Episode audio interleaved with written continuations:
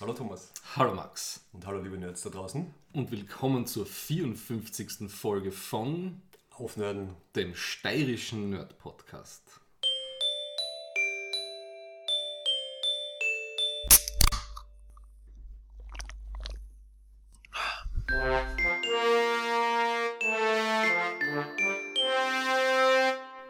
Und mit der 54. Folge sind wir in der siebten Staffel angelangt und auch im Jahr 2022. Schönes neues Jahr. Ich hoffe, es sind alle gesund geblieben. Und gut gerutscht. Und Thomas, auch bleiben. sind wir auch gesund geblieben und vor allem, wer sind wir? Wir sind Thomas Menzelberger Und Max Werschitz.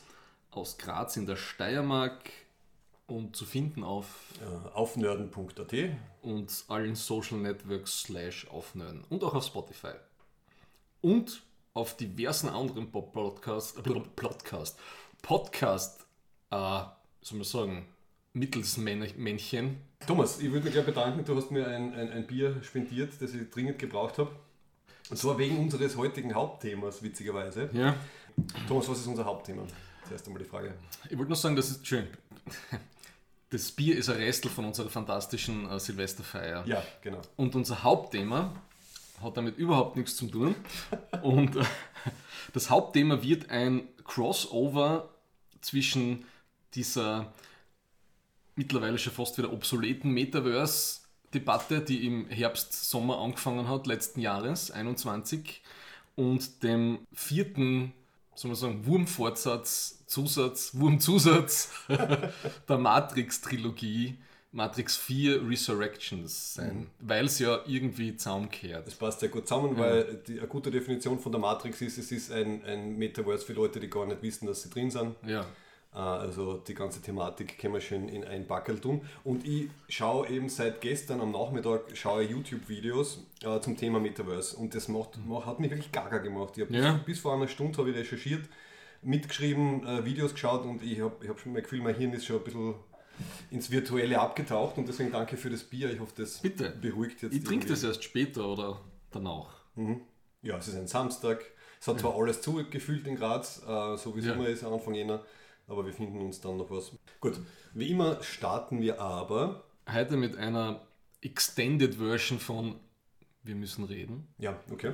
äh, weil sich äh, seit unserer letzten Folge im September einiges an erwähnenswerten und empfehlenswerten zusammengekleckert hat. Ne? Extrem viel. Ja. Ja. Ähm, gut, dann bin ich gespannt, was wir da jetzt noch relevant finden und nicht. Ich habe immer meine Post-its, die weiter pick im Kalender. Ja. Da sind schon einige Sachen wieder gestrichen worden. Ne? Zum Beispiel dieser 007-Film, James Bond, den habe ich gleich wieder gestrichen. Oder? Da war mein einziger Kommentar war Meh. und, ja. Für das hast du hoffentlich nicht ein ganzes Post-it verbraucht. Oder? Nein, das war was nicht, ein Zehntel. Okay. Mhm. Ja, aber trotzdem, also James Bond. Ähm, Da reden wir drüber, passt. ja, ganz kurz zumindest. ähm, also mir hat er gut gefallen. Er hat natürlich, er hat natürlich? Er hat natürlich Schwächen, das ist eh klar.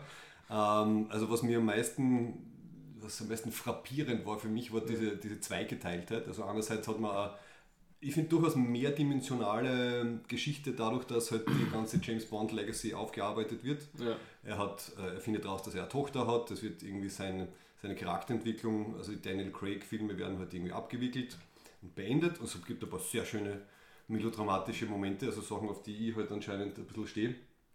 Paar gute Callbacks zu dem James Bond mit ähm, George Lazenby, äh, dieses We've Got All the Time in the World, was auch ein wunderschönes Musikstück ist, also damals im Film war, das wird gleich ganz am Anfang von, Ja. von No Time to Die äh, zitiert und dann ganz am Ende noch einmal. Also das, ich, bin da einfach sehr also in der Nähe des Wassers gebaut und da hat mir der Film gleich gehabt, ganz am Anfang, weil ich halt das Lied sehr schön finde und die, die Erinnerung an den alten Film.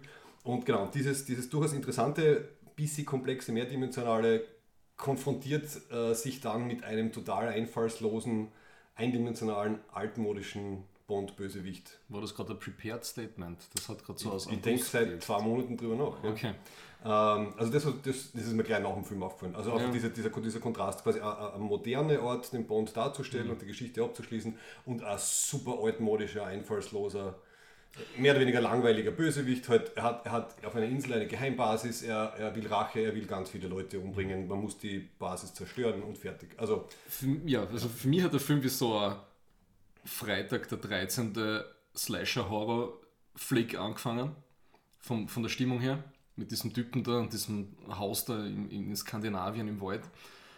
Dann hat es eine Sequenz gegeben, die mir gefallen hat. Das war diese kubanische Sequenz, wo diese eine junge Agentin ihn irgendwie voll auf den Arm nimmt, als ob sie kein Training hätte. die ist super, ja? Und dann haben sie irgendwie eine sehr verspielte, lustvolle, lustige äh, Sequenz da, wie sie die, in dieser Party aufmischen da von diesen Bösewichten, die mir ein bisschen so an, an, an wie soll man sagen, alte James Bond, äh, wie soll man sagen, Stimmung und, und, und Finesse erinnert hat, weil es so nett war irgendwie und nicht so ernst und brutal.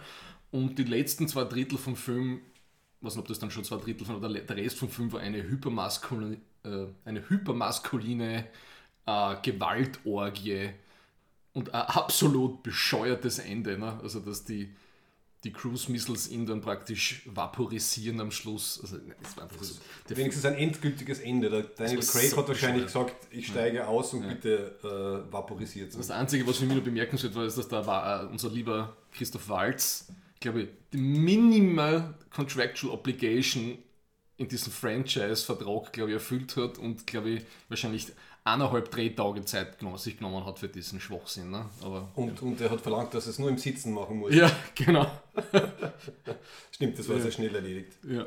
Ähm, okay, gut. Das ist, Damit ist ja das Bond-Kapitel jetzt beendet und jetzt äh, starten, oder haben wahrscheinlich die Spekulationen gestartet, wer wird der oder die neue Bond.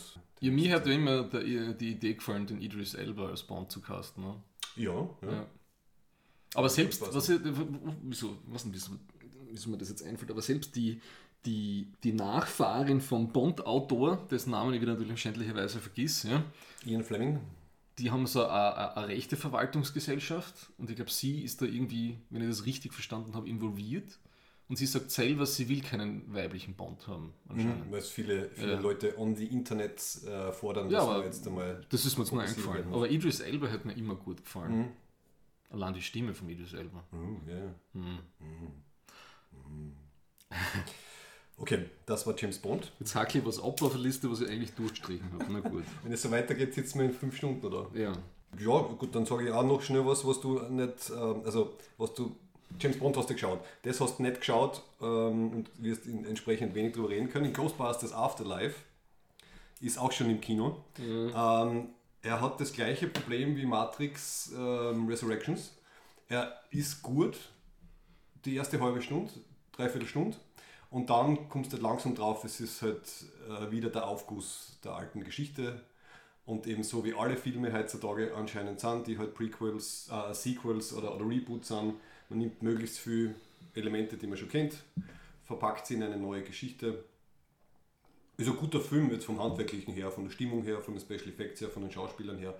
Ähm, aber je, also je länger er geht, desto, desto mehr denkt man sich, pff, ja, wozu das Ganze. Aber jetzt, Ich habe auf diesen Stranger Things Rip-Off keine Lust. ja, stimmt, das ist sogar ein Schauspieler von, von Stranger Things drin. Der Paul Rudd ist drinnen, aber in einer eher kleinen Rolle.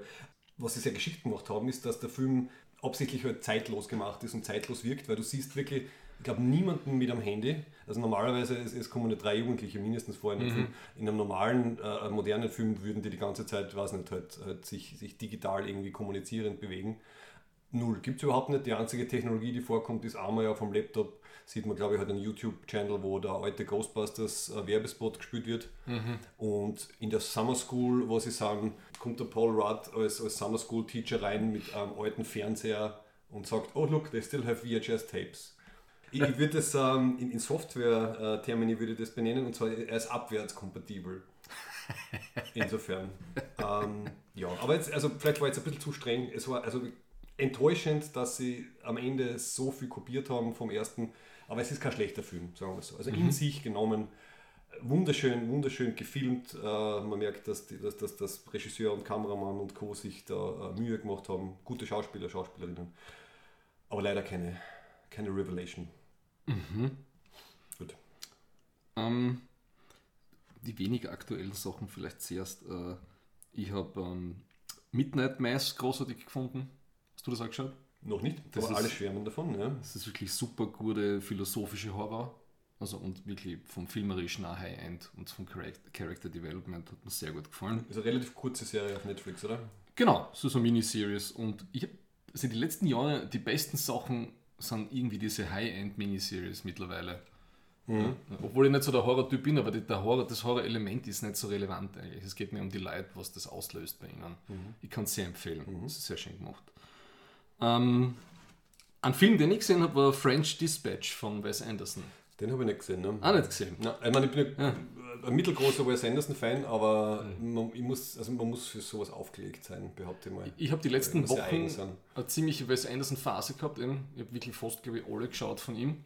Isle of Dogs habe ich da auch noch nicht gekannt geschaut. Ja, den kenne ich. Der ja. ist super. Und was mir halt bei seinen Sachen so taugt, man hat bessere und schwächere Filme, aber er schafft es halt immer so in sich geschlossene Universen zu schaffen, die sehr verspielt sind, wo aber alles Sinn macht für die Charaktere, die sie tun. Es ist alles sehr purpose-driven, alle Leute. Also die, die, die, die, die Charaktere, die er macht, ich glaube, deswegen taugt es mir so, die nehmen alles ernst, was sie tun und die sind so drin in den Dingen. Also die, haben- die haben so, alle haben so eine intrinsische Motivation. Ja, okay. Also wenn du zum Beispiel Rushmore angeschaut hast, den ersten Film, Ja, mit, äh, der ist großartig. Ja. die, die, die Leute haben alle, das ist alles nachvollziehbar, auch wenn es völlig übertrieben ist. Ja. Und Friends Dispatch ist fantastisch. Ja. Hat mir sehr gut Obwohl es äh, am nähersten ist zu einem Theaterstück bis jetzt, was er gemacht hat. Also er hat immer schon dieses Theater-Play-Affinität überall drinnen, aber es wird immer mehr. Ne? Also teilweise hast du echt das Gefühl, sie filmen ein Theaterstück ab. Ne? Ja. Ähm, weil du vorher gesagt hast, die, die Serien sind momentan sehr gut. Hawkeye zum Beispiel war jetzt gerade auch schön, schön kurz, knackig, unterhaltsam. Äh, ich nehme an, das war auch eine sehr bewusste Wahl. Also für mich ist es eine sehr, ein, ein, ein, ein, sehr, weihnachtlich, eine sehr weihnachtliche Serie, was sehr viel gute Stimmung reinbringt. Ja. Und es ist, es ist eine New York-Serie. Also irgendwie New York ist irgendwie so der Hauptdarsteller, Weihnachten ist der zweite Hauptdarsteller und halt Hawkeye und die, äh, die junge Kate Bishop sind ein, ein sehr nettes Team. Also Hat mir gut gefallen. Also bei den, bei den Marvel-Serien auf Disney Plus ist bei mir ein bisschen so 50-50.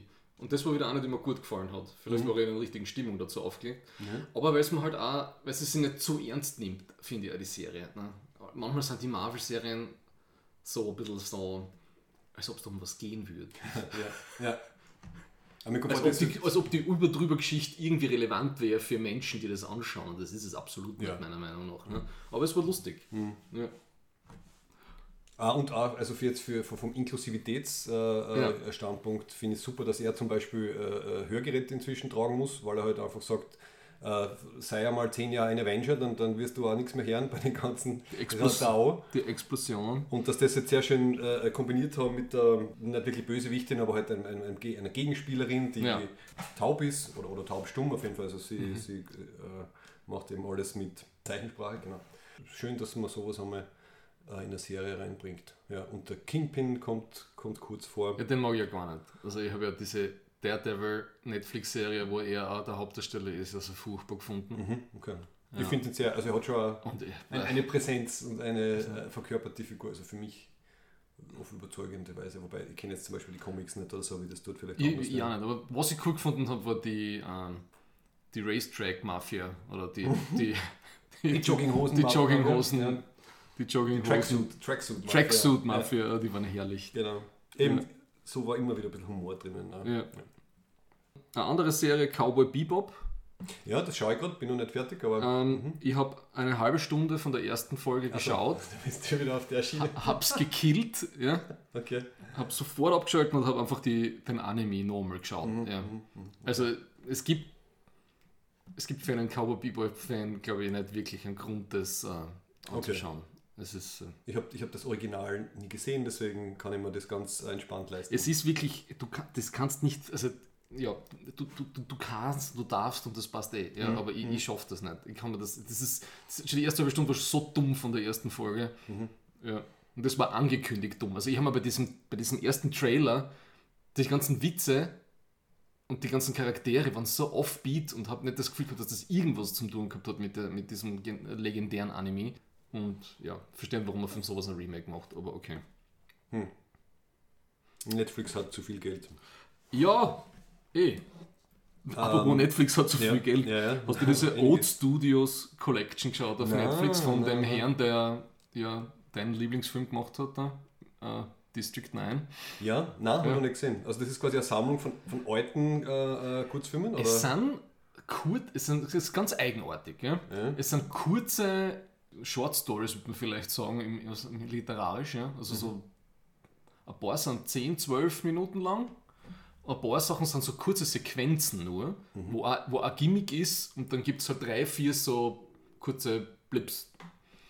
Also zum Beispiel der, ähm, einer spielt, äh, der Matthew McConaughey, glaube ich, was, spielt Gott Schau, schau. und sieht vor sich sozusagen eine, die, die, die, die, die Urmenschheit, so Urmenschen und quält die am Tisch. Okay. Und irgendwie hat er einen Butler, der dann diese ganzen, so bitte gib ihnen die Pest, ich will Ja. jetzt ein Gewitter, und Ja. dann siehst du halt, wie die alle leiden. Ne? Okay, okay. Das ist total absurd, aber das hat mir voll gut gefallen. Keine Ahnung warum. Also das ist, warte mal, dieses Old Studio, das hat ja, Ja. ist bekannt worden dafür, dass sie halt viel mit Technik experimentiert haben und diesen, diesen ganzen. Roboter-Geschichten und so. Okay, das ist quasi eine Mini-Studie, können wir das visuell umsetzen und finden wir eine witzige Story dazu. Ich glaube, das sind, das sind so kurze Ideen, die vielleicht für sich für einen Film oder eine Serie nicht ausreichen oder nicht auszahlt haben oder, oder bei den, bei den Sea-Suits nicht durchgekommen sind. Und das hat er dann einfach selber produziert und dann auf Netflix verscherbelt. Ja. Okay, super. Äh, das erste Ding mit dem Sigourney Weaver, das hat mir gut gefallen, weil man, es gibt recht wenig Biopunk, finde ich. Also wo, Biopunk. so, wo Technologie mit, mit Biologie und Menschen versch- ver, ver, vermischt wird. Ne? Mhm, Und da ist das ein bisschen drin, das hat mir gut gefallen. Also ich würde sagen, es ist ein Drittel interessant und zwei Drittel ist Ramsch. Aber Okay. ich finde es ist auf jeden Fall lustig zum Anschauen. Ah, genau, dann machen wir gleich mit Netflix weiter. Witcher Season 2 haben wir jetzt. Ah, ja. Ähm, ja, sehr gut. Braucht man eh nicht viel mehr dazu sagen. Ich finde die Maincast, also die drei Leute, finde ich finde die so gut. Mhm. Mir hat es nur kurz irritiert. Zuerst habe ich auch gedacht, dass die Siri, dass sie die recastet haben, weil sie so anders ausgeschaut hat. Dabei waren nur die Kontaktlinsen anders. Nein, aber nein, sie, sie haben sie anscheinend für die. Sie vom Ausdruck her, wenn du das vergleichst, erste, zweite Staffel ist sie komplett anders. Man immer Da die, gleich, die gleiche Kopf, gute Schauspielerin. Und dann ist mir, die haben, die simple Tatsache war, also sie haben anscheinend in der ersten Staffel haben sie ihre Wimpern und ihre Augenbrauen komplett blondiert und gebleicht. Ah, Deswegen hat sie ein bisschen arg ausgeschaut. Ja? Ja, ja. Und in der zweiten Staffel haben sie das nicht mehr gemacht. Deswegen habe ich zuerst gedacht, das ist eine andere Schauspielerin. Ja. ah, interessant, okay. Ja. Also ich weiß nur, dass glaube ich alle drei Schauspielerinnen, Schrägstrich Schauspieler, glaube ich, sehr leiden, weil es nicht lustig sein kann, dauernd Kontaktlinsen drinnen zu haben, farbige. Also man schaut sehr hübsch aus, aber ja. Aber ich finde es super. Also wir haben das relativ schnell durchgeschaut gehabt. Mhm. Ähm, dann die Expanse, Bei welcher Folge sind wir da? der fünften, von sechs. Oh, okay. Ich Und die sechste soll die letzte sein, wobei es mir schleierhaft Wie ist, wie, ausgeht, ja. wie sie diesen Wrap-up von all diesen Loose Ends nächste Woche schaffen wollen. Ich lese ja gleichzeitig äh, ähm, das neunte Buch, Leviathan Falls, das ist auch vor einem Monat rausgekommen. Und ich mag die, also generell, die Expanse mag ich, ich mag die Serie und die, die Bücher mag ich auch sehr. Aber wenn ich sagen muss, also mir hat vor allem die, die, die, die erste 50% von der ganzen Geschichte, ja, also die ersten vier bis fünf Bücher und auch die ersten äh, zwei bis drei Staffeln haben mir sehr gut gefallen. Und es ist dann ein bisschen schwächer geworden für mich. Ja. Also das, auch in den Büchern jetzt, weil es, es gibt ja dann einen Zeitsprung nach dem sechsten Buch, ja, wo Den jetzt den sie nicht verfilmen. und ne? anscheinend hört jetzt das, die Serie mit dem sechsten Buch auf, so ungefähr. Ähm, und diese ganze Laconia-Geschichten, ne, die Leute, die dann auswandern, das sieht man ja in der neuen Staffel am Anfang ein bisschen die Leute. Das ist alles ein bisschen uninteressanter, finde ich, für mich, als diese ganze äh, Soul-System, Politics-Geschichte, die so cool war. Mhm, wo so viel drinnen ist, gell? Ja, und dann geht es irgendwie, jetzt auch in die Bücher, es geht ja immer ums, um alles, geht's, ne? um alles die ganze Zeit. Und es ist irgendwie so, ach, das war irgendwie, vom Feeling her hat sich das schon besser angefühlt. Nicht, dass es schlecht ist, ja. es gefällt mir nur halt nicht mehr so gut, wie es mir am Anfang gefallen hat. Was bei so einer unglaublich langen Saga ja eh schwer ist, ne? aber Ja. ja. Apropos, es geht um alles. Ganz kurz, Star Trek Discovery, Staffel 4. ja. Es wird schon wieder das ganze Universum von einem unerklärlichen Phänomen bedroht. Ich habe das Gefühl, das war die, die Handlung von allen Staffeln bis jetzt, außer der ersten. Ja, ich schaue es ich schau's weiterhin, weil ich, weil ich halt ähm, visuell imposant gefilmte Science Fiction weiterhin äh, genieße. Sind wir jetzt bei dem Part, wo du mir Star Trek aus heutiger Sicht erklärst, oder wie? Na, na, ich sag nur, also es, also ja, es, Mhm. es, es läuft weiter, sie haben anscheinend weiter jede Menge Kohle, um das alles von Special Effects und Production Mhm. Value und so weiter her gut umzusetzen. Ähm, Nein, aber ich will jetzt bitte nicht Ja. sagen, dass, die, dass diese neuen Expense-Sachen für Ja, ja, nein, auf nein, der gleichen ich nur- Ebene sind wie Star Trek Ich, Discovery. ich, ich wollte nur den Begriff Ja. aufnehmen, es geht um alles. Also bei, bei Star Trek Discovery geht es auch immer um alles, ähm, aber dann wieder auch nicht. Also sie bringen da wieder so ganz kleine, also schau, da bin ich schon fast wieder bei James Bond. Es es ist so ein komischer Kontrast. Es ist, es ist immer die riesengroße Katastrophe. Das ganze Universum wird von irgendetwas bedroht und dann aber in Wirklichkeit ist so ein Dreiviertel der Stories halt irgendwelche sehr emotionalen, zwischencharakterlichen Geschichten, die, die so nett und lieb sie sind, irgendwann einmal sogar mir zwart werden. Und, Mhm. und ich bin, bin glaube ich, wirklich sehr, sehr tolerant. Also jetzt hat auf einmal die,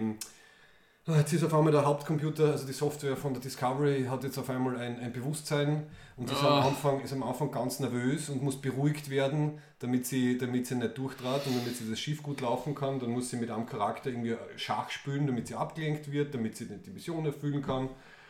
Ähm, dann es sind so, sind so Details, so, so, es ist so.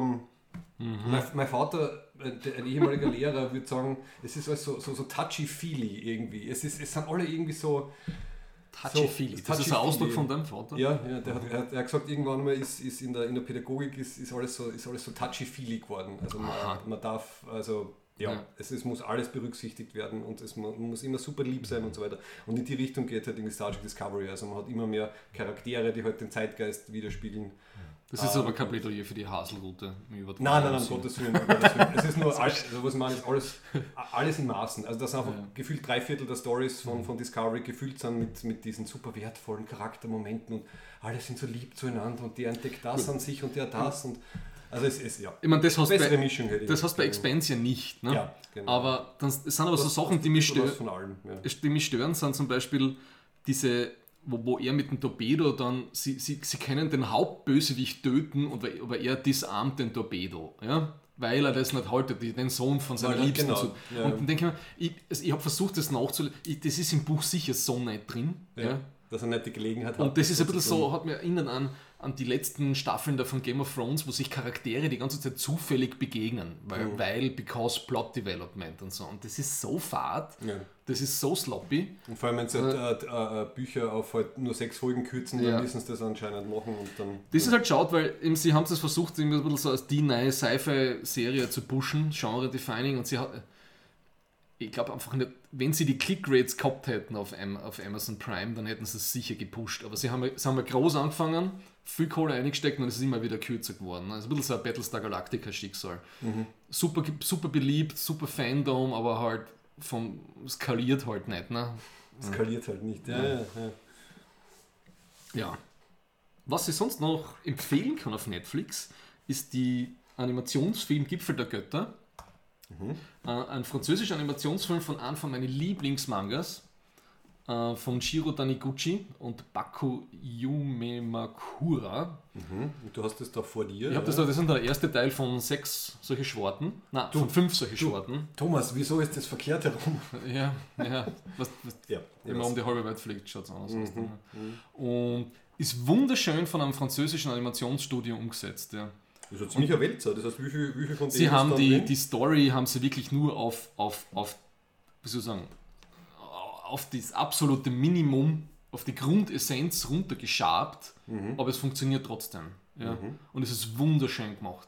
Sie sind irgendwo im Himalaya unterwegs anscheinend. Ja, es geht, um, es geht ja. um einen Kameramann, es geht um die, äh, um die vermeintliche Erstbesteigung vor Hillary, vom Sir äh, Hillary und Tenzin Nagai. Vermeintlich, das heißt, es Äh, gibt keine Beweise. Nein, eben nicht. Es hat, eine, es hat einen Versuch gegeben in den 30er Jahren und sie, und, und, und sie, wissen nicht, ob die raufkommen sind oder nicht. Und dann gibt es immer diese legendäre Kamera, die der vielleicht dabei gehabt hat. Ja, und die Oh. Leiche haben sie nicht gefunden. Ah, Und um okay. das geht es ein bisschen und es geht um, es geht um einen legendären, äh, fiktiven japanischen Bergsteiger und dieser Fotograf, der Hauptprotagonist, ne, Protagonist. sucht ne? den halt und, und dann treffen sie sich am Everest und es ist alles wunderschön und tragisch. Ja. Okay. So wie es es gehört in einem guten Ja, asiatischen genau. Tragisch und schön. Ah. Ja.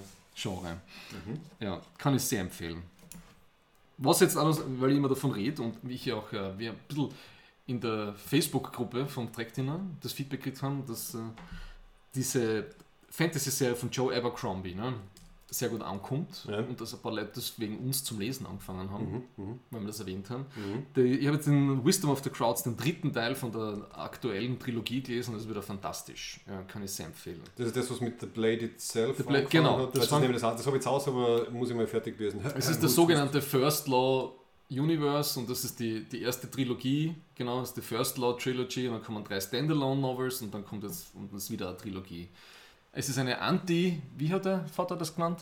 Anti-Touchy-Feely. Es ist anti-touchy-feely. Es ist äh, expect the unexpected. Es sind Twists, es ist böse, es ist ehrlich, es ist einfach, es ist queer, es ist ähm, sehr empfehlenswert. Das ist die beste Fantasy, die ich sicher je gelesen habe. Ja. Super, das heißt, wir sollten Crowdfunden anfangen, dass das auch eine exzellent umgesetzte Netflix-Serie Mhm. wird. Ja, pff, maybe. Und sonst, was haben wir sonst noch? Hast du Arcane gesehen? Äh, angefangen, noch nicht fertig geschaut. Sehr schön, also äh, ja. Wahnsinn, was da an, an Animationskunst und, und äh, Art äh, drinnen steckt, ja? also Concept Art und so. Es ist, finde ich, High-End, also Next Level Animation, finde ich. Mhm. Die Geschichte ist auch ganz cool. Es ist eben nicht so eine Kindergeschichte, sondern eher so eine junge Erwachsene-Geschichte. Es ist nicht, es ist viel Coming of Age, aber nicht nur Coming of Age. Und sie haben ja das bei League of Legends im Spiel ja dann auch geändert. Ne? Also das, das Spiel hat sich ja verändert im Sinne der Serie. Jetzt haben Mhm. sie es wieder umgestellt. Ne? Mhm. Ähm, das ich ganz cool gefunden. Und ich finde, die Charaktere haben es auch total geil gemacht. Ähm, ja, also diese Jinx und die Schwester von der Jinx und, und dieses Upworld, Downworld und so. Also das hat, man merkt halt, das hat so das leichte, man so Meta-Parallelen im geografischen Sinne zum, zu diesen 5 gegen 5 äh, äh, Online-Arena-Battle-Spielen. Ah, ja, ja. Okay. Hat, ah, ja. Hat, Wo du ja, schaust du noch zwischendurch? Also so Championships? Ja, genau. Ja, WM haben wir, haben wir das letzte Mal besprochen. So? Mhm. habe ich geschaut. Äh, das Finale. Äh, und es gibt da einen sehr toxischen, aber lustigen äh, Twitch-Streamer, LOL Tyler. Okay, Tyler toxisch, One. aber lustig. Also es, es geht noch, oder wie? Oder Ja, ja, ja. Also, Okay. angeblich, also LOL hat ja die anscheinend eine der toxischsten Communities, die es überhaupt gibt Super. im Online-Gaming. Okay. Mhm. Das ist anscheinend so schlimm, dass es sogar in dieser einen Doku, die ich mal erwähnt habe, die auf Netflix ist, über, über sogar da Ja, widmen uns dem Thema Tox Toxicity. Ganze Mhm. 10 Minuten. Mhm. Aber ich glaube, das ist nicht so einfach zu, rauszukriegen aus den Leuten. Nein, nein. Das, Ja. Inter das Internet bringt ja das Beste aus den Menschen hervor. Ja, natürlich. auch im Metaverse dann sehen werden. ja. Lässt sich nicht vermeiden. Ja. Ähm, gut, ähm, apropos äh, das Beste im Menschen, äh, das Squid Game, Achso, das ja de- auch das Riesending war, aber jetzt schon, schon Monate her gefühlt. Gell? ja. Also auf einmal war überall Squid Game. Am interessantesten finde ich dann fast, dass es dann Warnungen von diversen äh, Schulen und Pädagoginnen und Pädagogen und Wissenschaftlern gegeben äh, hat, wie man mit Kindern umgeht, die Squid Game Spiele am Schulhof oder zu Hause nachspielen, weil das hat dann wirklich solche Kreise gezogen. Weil äh, Die Selbststoßanlagen, wie man Die- die, vielleicht mit Nerf Guns macht. Na, also das ist halt immer eine Serie, die auf, auf Netflix läuft und ab 16 ist, anscheinend trotzdem halt Ab 16 ist die schon. Ich glaube. Okay, 16 oder 18 16 macht oder auch 18 ist ja schon wurscht. Aber dass halt, äh, wie immer, das aus irgendeinem Grund Kinder trotzdem schaffen, dann zu schauen und dann erzählt halt einer in der Schule dem anderen und dann auf einmal ergeben sich ähm, die Spiele, wo, wo sie dann wirklich lustigerweise, also die, die Serie imitiert das richtige Leben im Sinne von Kinderspielen und Mhm. die Kinder imitieren dann die Serie, die die Kinderspiele Ah, das ist überzogen spannend, haben. Also ja. das ist eigentlich schon wieder ein komischer Kreislauf. Aber ansonsten, ich würde sagen, unbestreitbar sehr spannende Serie mit durchaus Und wie stark das einfach popkulturell durchgeschlagen Voll, hat. gell. Bist du deppert. Also es war damals, was auf jeden Fall die am meistgeschauteste Netflix-Serie ever.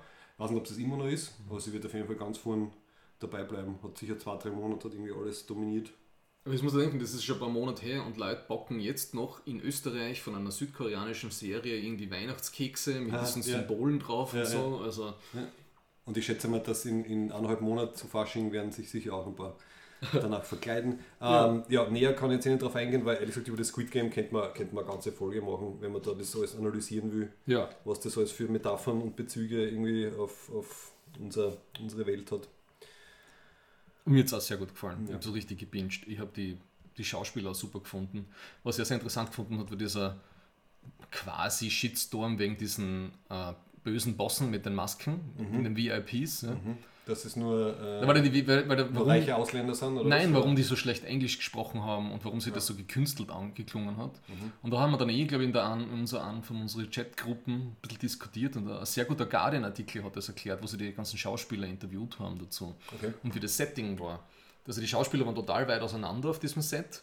Äh, sie haben das beim Übersetzen halt, ich muss das so vorstellen, ist mir, haben sie das geschrieben, wenn du, die, wenn du irgendwelche billigeren amerikanischen Serien anschaust und da redet irgendein Bösewicht Deutsch, ne? ist ja, Ja, das Gleiche. ja. Die haben das, die haben das, gerade dass sie es nicht in Google Translate reinhauen und einfach dann so Buchstabe für Buchstabe betonen und irgendwie hört, hört sich Deutsch an. Ne? So, äh, so muss man das. Ach so, das- okay. so ich hab das wirklich interessant gefunden. Okay. Mhm. Ähm, ja. Und ja, es wird mir zwar immer gesagt, das ist, interessiert niemanden, aber ich habe hab noch zwei, drei bildungsbürgerliche Sachen und dann bin ich fertig. Ne? Okay. Und einen Shoutout habe ich noch.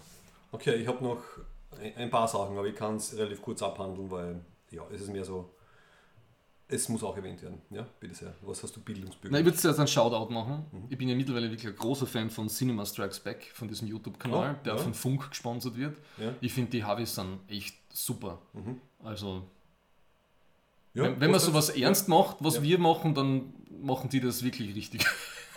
Mhm.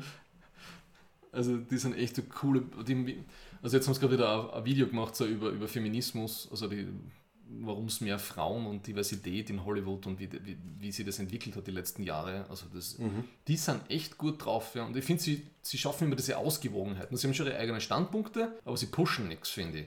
Und da die ganzen Dune-Sachen, die sie gemacht haben, also, und also die ganzen Hintergrundgeschichten auch zu, zu, zu Witcher oder so, die ich vor äh, zwei Jahren angeschaut habe. Also Cinema Strikes Back, die, die Typen sind einfach echt Ja. super. Ja. Also es ist, es ist äh, das, das, was für Gaming Game 2 ist, ist Cinema Strikes Back im deutschen Raum vielleicht für. Ja, ich wüsste nicht, wie man es besser machen sollte. Ne? Also Mhm. die sind echt, echt toll. Mhm.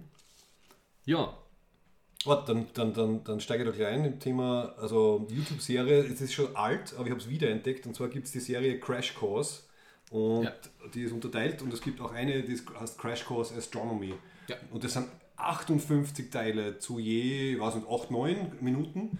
Die habe ich mir jetzt wieder fast ganz angeschaut. Also das, das, wie soll man sagen, also wenn ich, wenn ich gerade frustriert bin von aktuellen Nachrichten von Corona, von Klimakatastrophe, von Mhm. sonst irgendwas, dann höre ich mir diese Serie an und denke mir, wie, wie winzig klein und unbedeutend wir eigentlich so sind als Menschheit, wie riesig einfach das Universum ist, die, die, die, die Möglichkeiten, die, wie die Dinge zusammenpassen und so. Also aus, aus, aus irgendwelchen komischen Gründen baut mich das dann total auf und beruhigt mich wieder komplett. Also wenn du das durchhörst.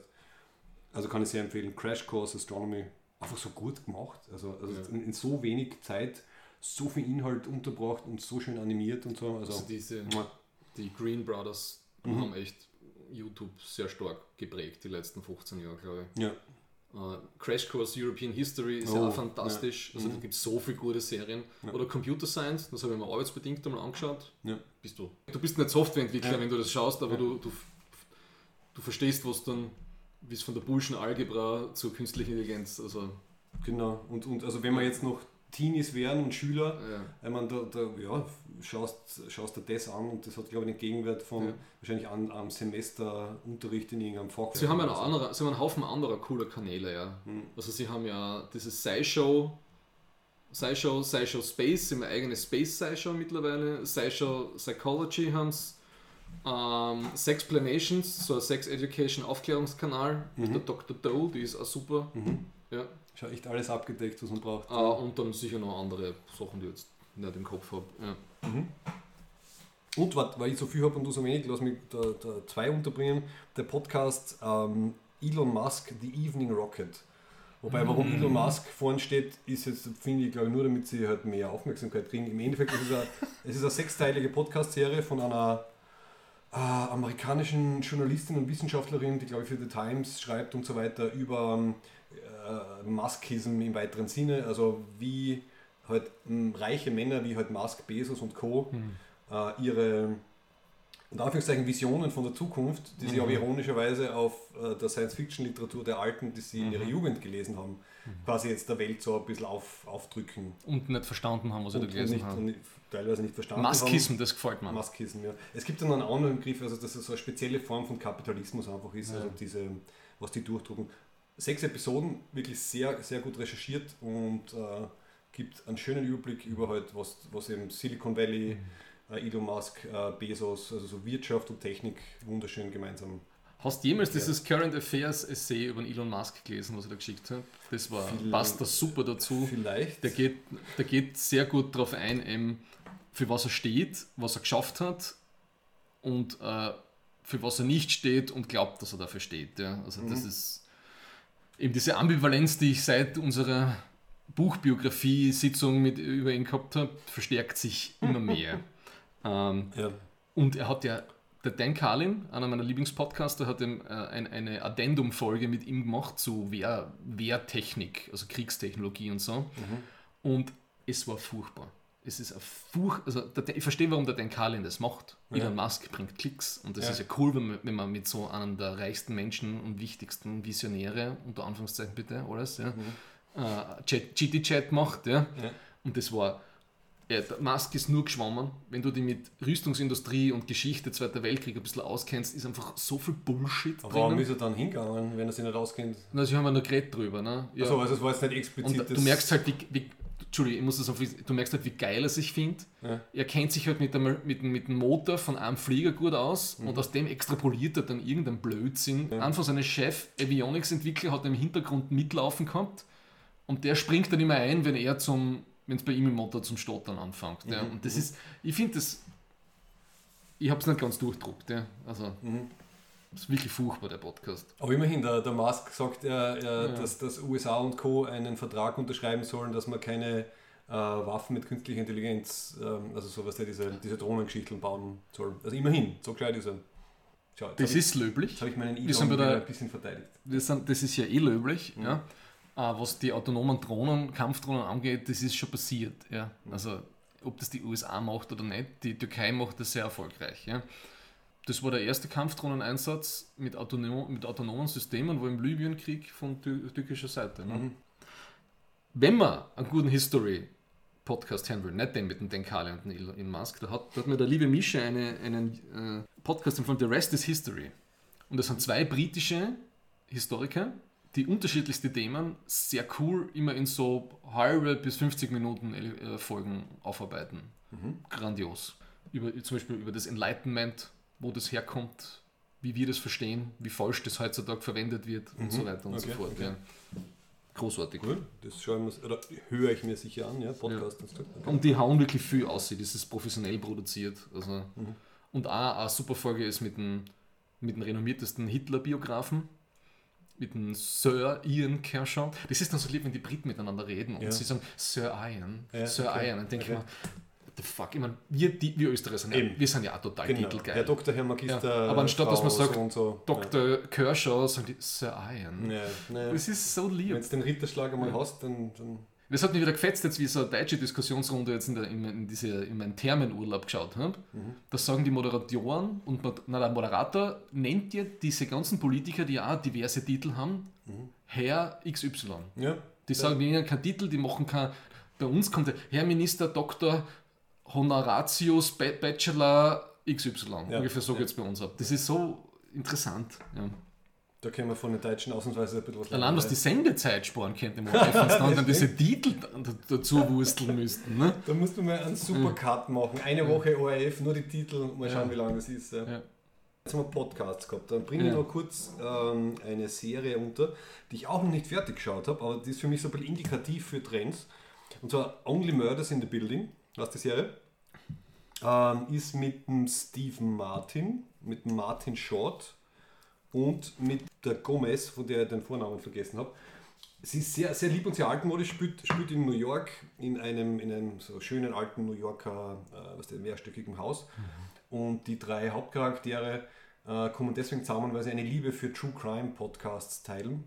und dann gemeinsam einen True Crime Podcast machen wollen. Und ähm, irgendwann mir fällt halt dann der Satz, also wir, wir kümmern uns nur, nur um Morde, die in unserem Gebäude passieren, in unserem Haus. Also deswegen Only Murders in a Building. Wir, wir wollen nicht zu weit aus, äh, uns zu weit ausbreiten. Und sehr nett, ich habe es noch nicht fertig geschaut, aber sehr lieb, sehr stimmungsvoll. Ähm, aber was mir aufgefallen ist, ist, mein Podcasts sind seit wann? Seit 15 Jahren ein Trend? Seit 10 Jahren? Also ziemlich lang, oder? Naja, hängt davon ab, wo du hinschaust. Also, Also wenn wir an seit 2015 machen, ja, dann ja. heißt das, dass sicher seit 2010 In die späten so, Nullerjahre hat das angefangen, richtig dann zu, wie soll ich sagen, wahrscheinlich mit iPhone richtig Co, aufzuflammen. Ja. Ja. Ja. Äh, Im deutschsprachigen Bereich ist das erst so, ist dieser Hype zwei, drei Jahre alt, würde ich sagen. Okay, Ja. Da sind wir ahead of the curve. ja. voll.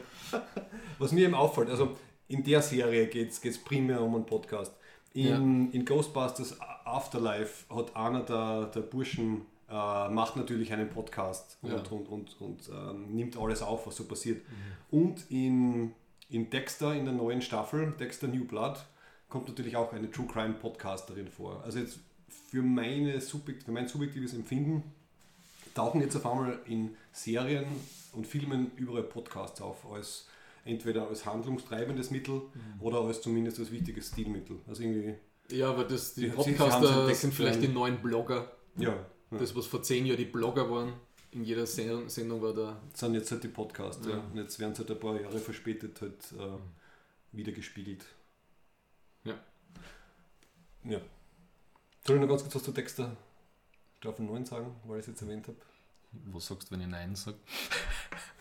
Na bitte, sag, traurig. sag's. Ähm, ja, also Dexter New Blood, also die neunte Staffel. Ich bin jetzt bei der Mitten irgendwo, ich schätze, dass wieder zehn Folgen sein werden. Finde ich gut gelungen. Also sie setzen die Geschichte einfach zehn Jahre später fort. In, in der echten Welt ist glaube ich acht Jahre, also 2013 war die letzte Folge, und aber in der Serie sind es zehn Jahre. Und was ich sehr schön finde, ist, dass sie halt wirklich einen, einen, einen Cut gemacht haben und einen Kontrast bieten. Also sie haben sich von, vom heißen, schwülen Miami ins kalte, äh, nördliche New York, also Staat New York, äh, verlegt. Der Dexter ist jetzt inkognito unter einem anderen Namen in einem kleinen Kaff namens Iron Lake, hat dort äh, quasi ein neues Leben aufgebaut, äh, ist in einer Beziehung natürlich mit einer Polizistin, das ist eh klar, also mit der, mit der äh, äh, äh, Polizeichefin von dem kleinen, von dem kleinen Örtchen. Also nicht mit seiner, lebt seine Schwester eigentlich noch? Seine Schwester ist tot, wie wir wissen, Ah, aber das weiß ich nicht. aber, Okay. Achso, du hast nicht fertig geschaut damals. Ähm, aber die, die Deborah ist jetzt seine neue imaginäre Stimme. Also früher hat er immer wieder mit dem Harry, mit seinem Vater geredet. Und jetzt ist die, ist die Deborah quasi die, die imaginäre, äh, die immer wieder auftaucht und ihn aufs wüteste, aufs wildeste beschimpft, wenn er halt. Äh, Das war super bei ihr. Die hat ja immer, ja. die hat ja ein, ein Schandmaul, dieser Charakter. Ja. das macht sie auch nach dem Tod noch. Und dann taucht da sein Sohn auf, der Harrison, der inzwischen auch schon 16 ist oder so ungefähr. Also der findet ihn, obwohl er dort unter falschem Namen lebt. Und dann entwickeln sich halt wieder Dinge. Und dann zeigt er wie man ein guter Serienkiller Ja, ist. also soweit wo ich bin, hat er es natürlich noch nicht verraten, dass er Serienkiller ist, weil er hat sich jetzt wirklich zehn Jahre zurückgehalten. Der Bay Harbor Butcher. Ja. Ähm, also meiner Meinung nach muss ich sagen, also wenn man schon ähm, eine spätes, späte Fortsetzung macht, dann sollte man es so machen, weil Okay. es ist genug vom Altbekannten drinnen, aber sie haben bewusst ein paar Dinge wirklich äh, diametral anders gemacht. Und das, was Dexter am Anfang zumindest immer war, also in den ersten Staffeln, ist immer spannend. Also wenn eine Folge aus ist, also ich will zumindest immer gleich wissen, wie es weitergeht. Also das, das schaffen sie auch. Ja, ich habe so selten sowas, ich habe das Dexter ersten zwei Staffeln, ich habe selten sowas so gebingewatcht Mhm. wie die zwei Sachen. Also, pff. ja, und dann kann ich es nicht lassen, zwei Arte-Sachen zu empfehlen. Es gibt eine super neue Arte-Serie Mathe-Welten. Es ist sehr nerdig. Oh, das klingt richtig altmodisch. Und sie machen mit sehr cooler Animation, arbeiten sie mathematische Durchbrüche historisch auf, wa- was, was berühmte Mathematiker da zustande gebracht haben und animieren das schön. Ja? Mhm. Und das ist wirklich toll gemacht. Und vor allem, ich, nehme an, was es für die Welt gebracht hat, oder? Also so, Ja, sicher. so sicher, Theorie und sicher. Praxis. Ja, Ja. jein, ja, Ja. aber sie. hm. Ja, es geht so Mengenlehre und, und, und, und zum Beispiel über diesen einen österreichischen Auswanderer, Gödel, ne? Hm, ja, der, der ja, äh, wenn ich das jetzt, oh Gott, jetzt bin ich auf dünnem Eis, muss ich aufpassen. Es geht so darum, eben der Gödel hat ja gesagt, dass, dass, dass, dass äh, das, was man weiß und erklären kann, kann nie das, was man nicht weiß und nicht erklären kann, hat das ja Mengen theoretisch bewiesen, dass das immer größer ist als das, was man weiß. Ne? Mhm. Das heißt, wir können nie alles erklären, was es zu erklären gibt. Ne?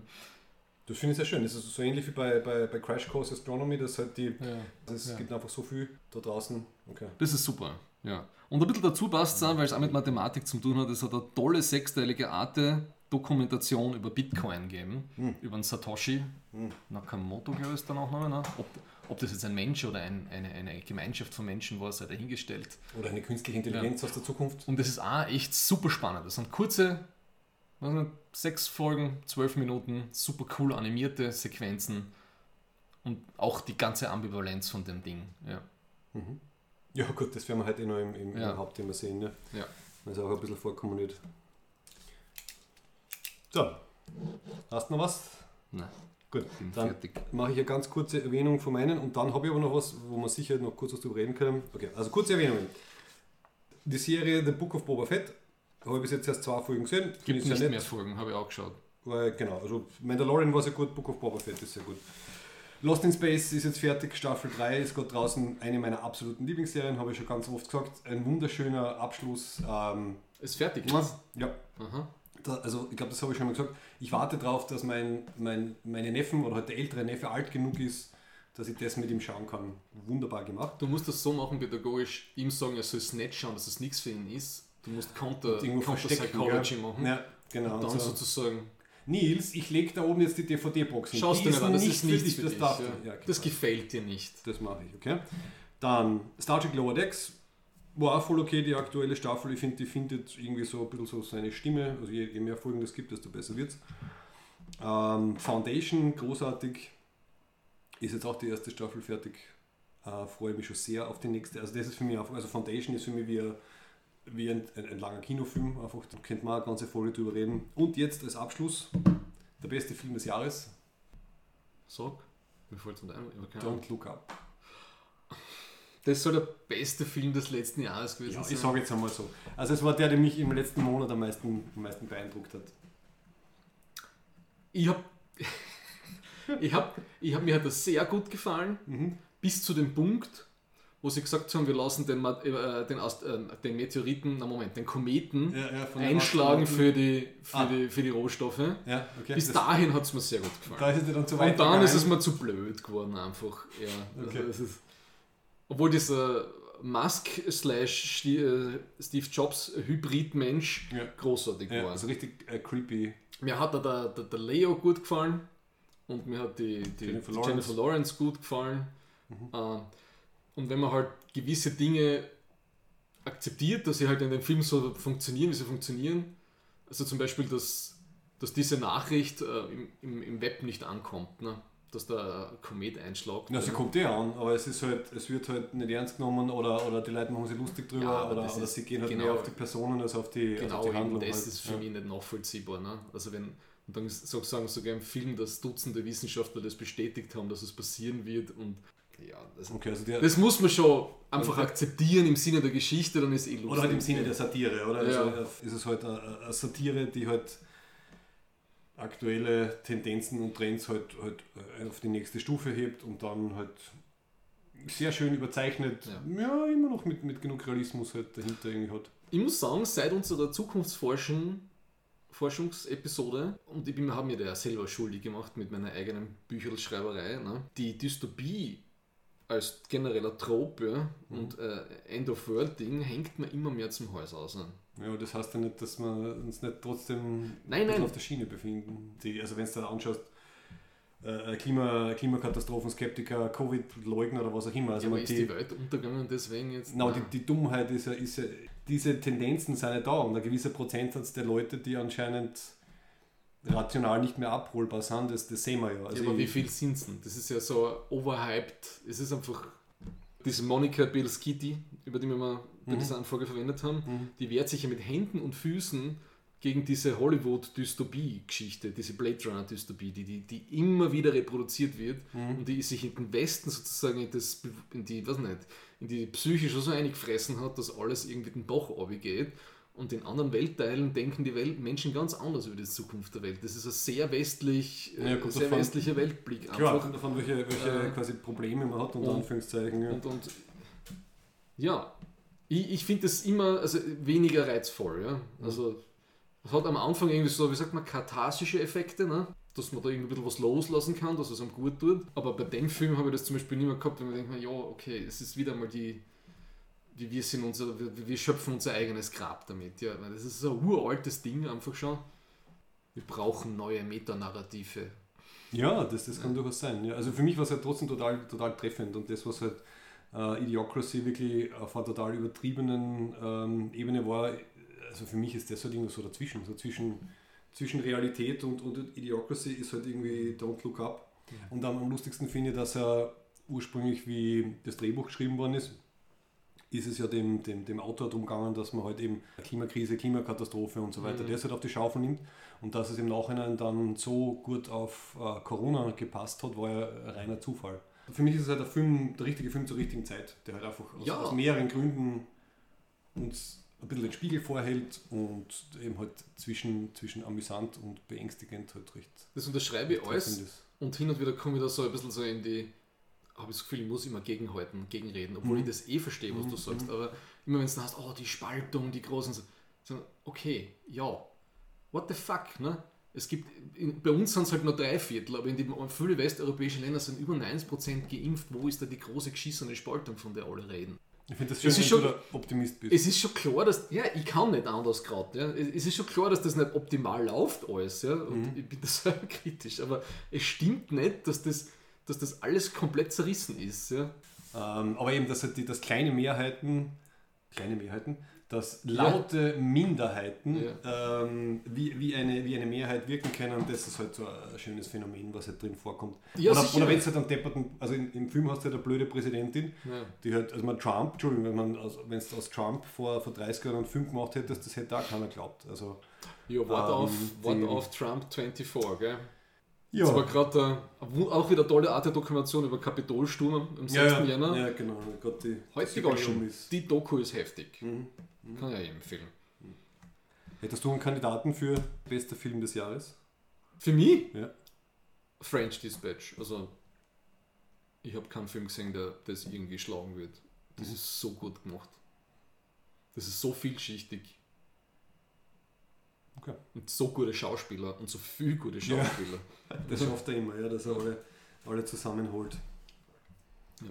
Okay, gut, das war jetzt Oder? Wir müssen reden, Review Mishmash.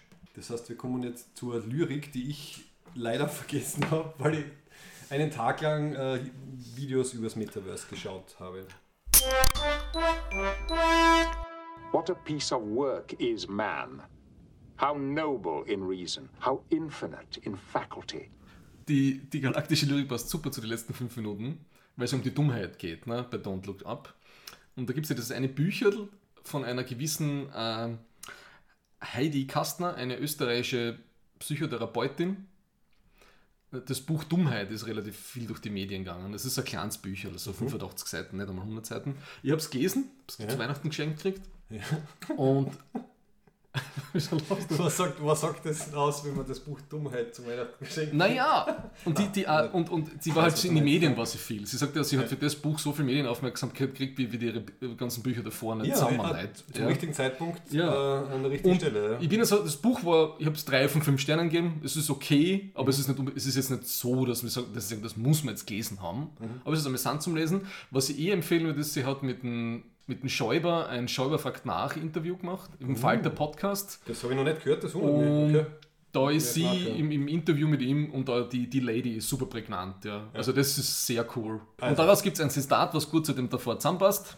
Eine freiheitliche Gesellschaft kann nur dann funktionieren, wenn ihre Werte und Regeln von der Mehrzahl der Mitglieder verinnerlicht, als intrinsisches Gut anerkannt und daher auch hochgehalten werden. Jeder in einer Gesellschaftsorganisation lebende Mensch bezahlt für seine Freiheit mit dem Verzicht auf Teile eben dieser Freiheit. Wer an dieser Grunderkenntnis vorbeiargumentiert, fordert, hat einiges nicht durchdacht, nicht verstanden oder nicht verstehen wollen. Okay, okay. Ja. Passt halt für mich zu dem Büchlein vom äh, Richard David Precht, Ja. Äh, von der Pflicht, da behandelt er das auch, das habe ich gelesen. Da geht es eben auch darum, dass man halt eben als, als, als äh, Teil einer Gesellschaft halt nicht nur äh, Rechte hat, sondern auch Pflichten und halt. Ja. Ja. Ich meine, das ganze letzte Jahr war für mich sehr stark äh, geprägt mit dem Hashtag Killing Your Idols. Killing, das was ich vom Kai gelernt habe. Killing Your Idols, ja, zum Also Viele, viele Menschen, zu denen man in, in, so in, in den prägenden Stumm- und Drangjahren intellektuell oder wie auch immer man oder aktivistisch äh, hochgeschaut hat und die cool gefunden hat, Mhm. es haben sich relativ viele Leute disqualifiziert in den letzten zwölf Monaten. Ist das eine Unterkategorie von Cancel Culture? Oder? Na. Nein, nein, ich sage, nicht, man- ich sage nicht, man soll die nicht konsumieren. Ich sage nur, für mich Es war's kein- das. keine Sorry, Idee, ja. äh, ist für mich nicht interessant. Also ich habe einige Podcasts, höre ich nicht mehr, weil einfach die ganzen stupiden Äußerungen über eben über das, diese geschissene Impfdebatte nicht mehr hören kann. Hat der. Joe Rogan am Plätzchen gesagt? Ja, er hat sogar ein Video gemacht. Er hat, ein Video, er hat sogar ein Video gemacht, wo er, wo er äh, Impfpflichtsvorschreibungen, Geschichten, so, er hat es mit, mit, mit, mit NS-Zeit und Judenverfolgung und dann gleichgesetzt. Ne? Ah, okay. Und das ist halt, sorry, das ist halt für mich eine rote Linie, da kann ich dich nicht, das sagen wir, also, Mhm. wenn ich einen Cancel Joe Rogan Aufruf mache, den ich nicht machen will, Mhm. und das ist ja relativ irrelevant. Ich sage nur, mich interessiert das nicht mehr. Ne? Ich kann nicht mehr. Das ist einfach ein, Ja, ja, das, Eine rote Linie für mich. nicht mehr aus. und ja. da waren halt ein paar, ein paar Leute in, in dieser Kategorie. Ja. ja. Okay, das heißt, er hat da, wie hast du vorher gesagt, ähm, beim Musk, also viel gelesen, aber nichts verstanden und er hat mit sehr vielen wahrscheinlich gescheiten Leuten Interviews geführt, aber hat anscheinend dann gewisse Dinge Ja, äh, es, ist, nicht es, ist, verinnerlicht. Es war immer schon, ich war immer mehr kritisch, wie du vielleicht merkt hast, die letzten Jahre, wenn ich über ihn geredet habe. Ne? Also ich habe ihn sehr viel gehört, super cool gefunden, habe viel coole Leute durch, die, durch, das, durch, sein, durch diesen legendären Podcast, der ja, wenn wir darüber reden, wo das Podcasten herkommt, wenn einer das Podcasten groß gemacht hat, die letzten 10, 12 Jahre, dann war es er. Äh, aber es ist, es ist einfach immer der gleiche Beat und das ist so, wenn man, man schaut so einen Wissenschaftler auf ne, und der hat viel Bücher geschrieben und so weiter und so fort, aber dann habe ich im Studium du einmal, es reicht, wenn man ein, zwei Papers liest von einem, weil die Grundthesen ändern sich ja nicht so schnell über Dekaden. Ne? Und nach, was nicht, sieben Jahren Joe Rogan Herren hat man irgendwie alles verstanden, oder Sam, Sam Harris Herren hat man das einfach verstanden, was es die Leute geht und irgendwann ist es dann einfach mal genug. Ne? Okay, gut. Ja. Und man wird in dem Sinn dann auch erwachsen quasi oder Ja. wächst aus dem raus. Ja. Ja. Wie findet man aus dem jetzt den Übergang zu Matrix and the Ganz Metaverse? einfach, ganz einfach, weil es geht um Podcasten und ich habe zum Metaverse, ja, Mhm. gibt es ja, wo kommt das Metaverse her? Der Begriff aus Snow Crash. Snow Crash. Und die Überleitung ist jetzt eben diese, eine weitere Podcast-Enttäuschung, wenn man so will, kann man jetzt so einleiten. Okay. Dieser, äh, der Neil Stevenson, der das ja geschrieben hat, 92, 1992, Ja. war beim Lex Friedman, den ich auch öfter mal im Pod, den ich noch höre, ja, den höre ich noch. Okay, ja. Aber, aber er hat einfach, ich habe den Podcast nur eine halbe Stunde ausgehalten mit Neil Stevenson, weil der Lex Friedman hat, einfach- ist ein sicher ein guter Wissenschaftler und AI-Ingenieur, aber er hat so eine völlig, also für mich als Sozialwissenschaftler, Sozi Soziologen und Technikforscher, bla bla, wie auch immer, was ich bin, einfach so eine, eine archaisch-christlich simple Weltanschauung mit let's, zwischen doing good and doing evil. Ne? Mhm, okay. Keine Ahnung, wo das herkommt, weil Okay. er, er, er ist ja emigrierter Russe aus der Sowjetunion und so, vielleicht Ja. spielt das alles mit. Ja. Ja. Und das ist, das, da bin ich dann echt, er hat, du hast so einen coolen Gast wie Neil Stevenson in dieser Metaverse-Debatte, der so wesentlich ist, und dann, dann, dann, dann brichst du das auf Good versus Evil Nonsense runter. Okay. Und das geht's dann nicht. Das ist eine Überleitung. Also um was, Ja. um was geht es beim, beim Metaverse? Und das eben, ich habe extra für den Podcast Snow Crash wieder gelesen. Ich habe es vor Ewigkeiten einmal auf Deutsch gelesen, Mhm. Ja. vor über zehn Jahren. Ja. Und ich kann das Buch immer nur empfehlen. Ich Also, habe hab zumindest, wie du mir letzte Woche gesagt hast, dass du es äh, gerade nochmal fertig gelesen hast, ich habe zumindest die, ich habe das Buch zu Hause, ich habe es vor Jahren nochmal angefangen. ja. Ich bin eben meistens zu faul zum Lesen, weil ich halt lieber hören tue und ich habe zumindest die ersten vier, fünf Kapitel als Audiobuch gehört. Ja. Also ich habe zumindest ein bisschen einen Überblick jetzt auch, damit ich mit dir mitreden kann. Und das Metaverse ist eben eigentlich nur ein kleiner Teil dieser Geschichte. Es ist eine dystopische, hyperkapitalistische, post everything poststaatliche Kontrolle Geschichte in einer USA, wo es halt jetzt ist das Reichtum in der USA schon nicht wirklich doll verteilt, aber in dieser Zukunft ist es noch ärger. Ja? Also das ist keine 80-20 Gesellschaft mehr, das ist keine 1%, nein, was ist 99% Ding mehr, das ist schon, das haben wir schon im Promillbereich dann. Ne? Ähm, und dieses Universum nimmt sich dann der Mark Zuckerberg zum Vorbild, nur kurz vorausgestellt. äh, egal. Ich, Und- hoffe, ich hoffe nur den Namen. Ja, um und, die, Willen, und ja. viele Menschen leben einfach im Metaverse oder, oder vor allem Hacker und, und Leute, die sich halt irgendwie sonst was verdienen wollen oder, oder sich treffen oder ein bisschen querulant oder subversiv sind. Mhm. Die gehen in dieses Metaverse, was man sich heutzutage irgendwie so als eine Art Second Life vorstellen muss. Ja, Mhm. also, Äh, wird das dann noch weiter erklärt? Also dort, wo ich war, ist es im Endeffekt so, es ist eine, eine riesengroße schwarze Kugel, die größer ist als die Erde. Mhm. Ja. Und es gibt zumindest halt eine extrem wichtige Hauptstraße, die Genau. geht ganz drumherum. ja. Und je nachdem, wie viel Geld man hat oder wie gut man programmieren kann, kannst Ja. du halt dann an der Hauptstraße irgendwelche quasi Seitenstraßen, Gebäude oder sonst irgendwas virtuell. Genau. Es ist praktisch, du, du, du, genau, das, das, das wird, da wird gar nicht so viel genau drüber geredet. Es gibt zwei Hauptcharaktere, das ist der Hero Protagonist. Protagonist. Protagonist. Der, der so heißt der, aber, aber Ich sage immer I, gell? Protagonist wegen, wegen Red Letter Media. ne? Ja, okay. Also der, der Hero Protagonist mit, mit I, gell, mit E. Genau, Aber, ja. der äh, ein Hacker ist, der wesentlich für, für die Entstehung oder für Teile der Entstehung vom Metaverse verantwortlich ist. Ja? Der im auch Gegensatz zu seinen, Bar programmiert. genau, aber im Gegensatz zu seinen äh, Kollegen, mit denen er das gemacht hat, Kolleginnen, hat er nicht den großen Cash-Out gehabt, ja, weil er ein paar Sachen verhaut hat. Ja? Gibt es dann im Metaverse jemanden, der auf Recht und Ordnung schaut oder wie wird das verwaltet? Das hängt davon ab, wo du bist. Also wenn du in diesem Hongkong-Teil bist, dann hat der seine eigene Security-Truppe. Es gibt noch die Fights, also die, die, die, die, ehemaligen, das ist lustig, also Federal diese Police ehemaligen staatlichen Geschichten wie die FBI oder CIA, die sind praktisch zu äh, Corporations geworden, die dann ihr eigenes Super kochen und auf Daten aus äh, und eigene Subkulturen haben und ihre eigenen Orte.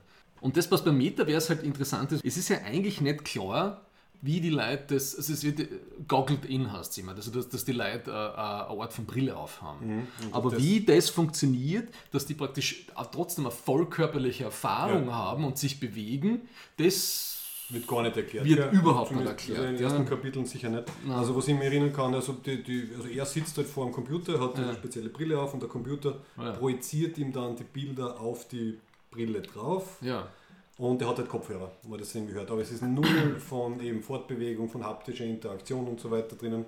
Das heißt, ja gut, war anscheinend einfach nicht wichtig für die, für die Handlung. ja, und der Hero ist ja auch so ein begnadeter Schwertkämpfer mit seinem Katana. Ja, wie Und das wie der das dann macht, wie umsetzt, ist es sozusagen nur über das, wie er sich das denkt. Ja. Also, und was macht passt da auch keinen Sinn Ja. eigentlich. Ne? Ja. wenn man sich nur was denkt. Bleiben wir nämlich kurz bei, bei fiktiven Metaversen, vielleicht, bevor wir zu den Mhm. Geplanten, echten gehen. Also neben diesem wirklich The Metaverse in, in Snow Crash gibt es ja natürlich äh, Ready Player One, also den, den Roman Ja. von 2011, der verfilmt worden ist, glaube ich 2018, wo es halt die, The Oasis gibt. Ähm, ich habe mir den Film nochmal angeschaut. Bringt, glaube ich, ganz gut zusammen, so von diesen Grundideen mit halt dieser ganzen Gamification-Geschichte, die wir halt jetzt haben. Also Ja. der, der nimmt halt schon ganz viel von dem auf, was es jetzt halt schon gibt, so mit Fortnite und Co. Und was mir dann auch noch eingefallen ist, dass er in, in Caprica, in der, in der Spin-off-Serie von Battlestar Galactica Mhm. von 2010, wo es leider nur eine Staffel gegeben hat, mit Mhm. 19 Folgen, gibt es die V-World. Kannst du kannst du erinnern, hast du viel von Caprica geschaut? Ich hab's, ich kann mich nicht mehr erinnern.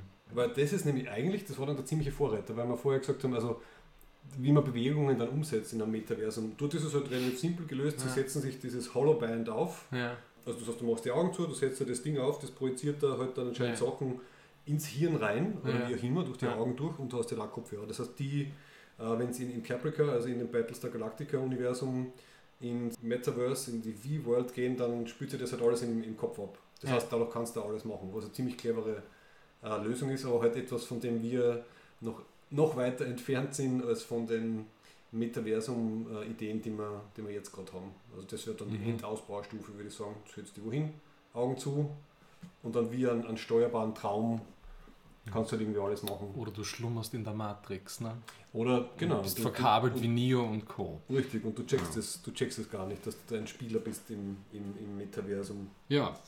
Ähm, Und du hast ja gesagt, irgendwie der Hype ist, was schon vorletztes Jahr? Also na, heuer im 2000 Sommer. Heuer im Sommer, war genau. das also der Metaverse-Hype. Also spätestens dann mit der, mit der Facebook-Ankündigung, also der, warte mal, wie sagen das die Leute immer so schön, der, der Menschen-Impersonator Mark Zuckerberg hat sich hingestellt und hat gesagt, die neue Mutterfirma Ja. äh, von Facebook, was haben die noch, WhatsApp, äh, Instagram und noch irgendwas, wird jetzt halt Oculus ist ja. Ah, Oculus Rift, genau, also Oculus ganz wichtig, Ja. wird jetzt eben Meta heißen, weil äh, die Roadmap und die Zukunft von Facebook und Co. wird halt das Metaversum sein, ja. was sie halt genau aufbauen würden und das halt meiner Meinung nach den, diesen unter Anführungszeichen Hype für den Mainstream ausgelöst. Und wenn man dann zum Recherchieren anfängt, was es eigentlich vorher schon alles gegeben hat, kommt man drauf, dass es eh schon also ein paar Monate oder ein Jahr länger ist, ist das Ganze eh schon. Es ist nichts anderes als eine, eine Neuauflage von einem AR-VR-Hype, den es schon mehrmals gegeben hat. Das kommt auch so in so, genauso wie es den 3D-Hype im Kino schon ein paar Mal gegeben hat, Ja, gibt es diesen ja. AR-VR-Hype und das stirbt dann immer wieder ab. Zum Beispiel der Neil Stevenson Mhm. war ja auch von Magic Leap, eine Firma, die im letzten AR-Hype war vor vier Jahren. Und der hat man nicht mehr viel, war er der Cheffuturologe oder Visionär von Der dieser Firma. Ja, Schöner das ist ein Titel. geiler Titel, oder? Ja, ja. Und also AR ist ja sozusagen, du hast die echte Welt und machst so ein Layover. Mhm. Also Augmented Reality. Ja, ja. Und VR ist ja, wenn du dich praktisch komplett. ganz abkapselst, Abkapselst, abkapselst, die Virtual ja. Reality und dann gibt es noch Mixed Reality, Ja. äh, das wären halt dann Brillen, die das mischen könnten, Genau. ähm, was auch schon alles in the works ist. Also wenn man sich da anschaut, was so die diverse Firmen, Naja, Schon es ist, ja, es ist ja eigentlich äh, vor allem. Äh, du brauchst ja mehrere Dinge dazu. Ne? Es ist Mhm. vor allem eine hardware-technische Herausforderung. Du brauchst sowas wie simultanes Location and Mapping. Du musst immer wissen, wo du bist und musst das permanent einspeisen können. Du brauchst ein Netzwerk, was sozusagen mit praktisch keiner Latency, also 5G, wenn nicht gar 6G, was in, in Arbeit ist. Du brauchst die Hardware und die Hardware ist ja das größte Problem, dass die Leute schlecht wird und dass das irgendwie tragbar ist und so. Also die, die größten AR-Anwendungen sind jetzt im Industriebereich, also mit der Microsoft HoloLens. Das ist einfach so für vor allem so für die Bauindustrie. Wenn du im Haus stehst und der Ingenieur geht durch und er sieht genau, wo die Leitungen sind. Und, so und die gibt es schon seit so fort. 2015, 16 oder Das so. ist Also in dem das Sinn ist das schon ja. nichts Nikes mehr. Ja. Ja. Und die Device-Geschichte ist eh spannend und die meisten äh, gehen davon aus, dass das Smartphone ja eigentlich das Trägerdevice für diese ganze Geschichte sein wird. Ne? Für dieses Mirror World oder Metaverse, wie du das immer nennen willst. Mhm. Ne? Und was der größte Punkt ist bei dem Ganzen, was völlig ungelöst ist, oder will der Westen noch, das ist die Standardisierung. Ne? Also Ja. wie, du brauchst, das wird ja nicht nur einen Anbieter geben, hoffentlich. Ne? Und Apple wird wahrscheinlich wieder ein eigenes Metaverse machen. Natürlich, alle anderen. werden ein eigenes Metaverse machen. Äh, oder es gibt ein gemeinsames. Ne? Und dann musst du halt vorstellen, das sagt halt einer von, das, das PDF der Metaverses, das, das hat Ja. die Standards vereint. Ja? wenn du an diese Upload oder an diese, an diese Serie denkst, Oh ja. Upload, ne? Mhm. da siehst du ja auch, da gibt es ja diese eine Folge, das hat mir so gut gefallen, dass dieses Hotel, wo der wohnt, er, voll, er hat das Gefühl, da wohnen 100 Leute in dem Hotel, Mhm. aber eigentlich wohnt dort irgendwie 3 Millionen. Ja. Das heißt, es gibt irgendeinen Filter, was du siehst und was du nicht siehst. Ja, ja. das ist nur eine Instanz Genau, sozusagen. und, ja. und, und wer, wer entscheidet dann und wie wird es entschieden, wenn du dann irgendwie durch die Einkaufsstraße gehst, was du siehst? Ja? Mhm. Und hast du dann genug Agency drüber, was du sehen willst oder nicht? Oder wird es dann auch das eine Art von Google Ads Nightmare dann? Ne? Und du kannst dich dann eh nicht wehren und das Ganze ist eigentlich nicht benutzbar. Ne? Und Genau. wer darf wie was einspeisen und so? Also das sind alles völlig ungelöste Fragen. Ne? Großer Aufsatz ist eben auch die Hardware. Also Magic Leap, das ist das ist mittlerweile mit der Hard mit dieser Massenhardware AR-Brille ziemlich getankt. Ja. Mhm. Sind auch auf Industrie umgesprungen, wenn ich das richtig im Kopf habe. Ja. Weil es einfach dort, dort zahlt halt einer 8000 Dollar für eine Brille, das macht halt keiner im Privaten. Also was ich da, ich meine, also in Planung ist sehr viel, da kann ich dann nachher noch ein bisschen was erzählen, im speziell Ja. von Facebook-Meta und von, vermutlich Ja. von Apple.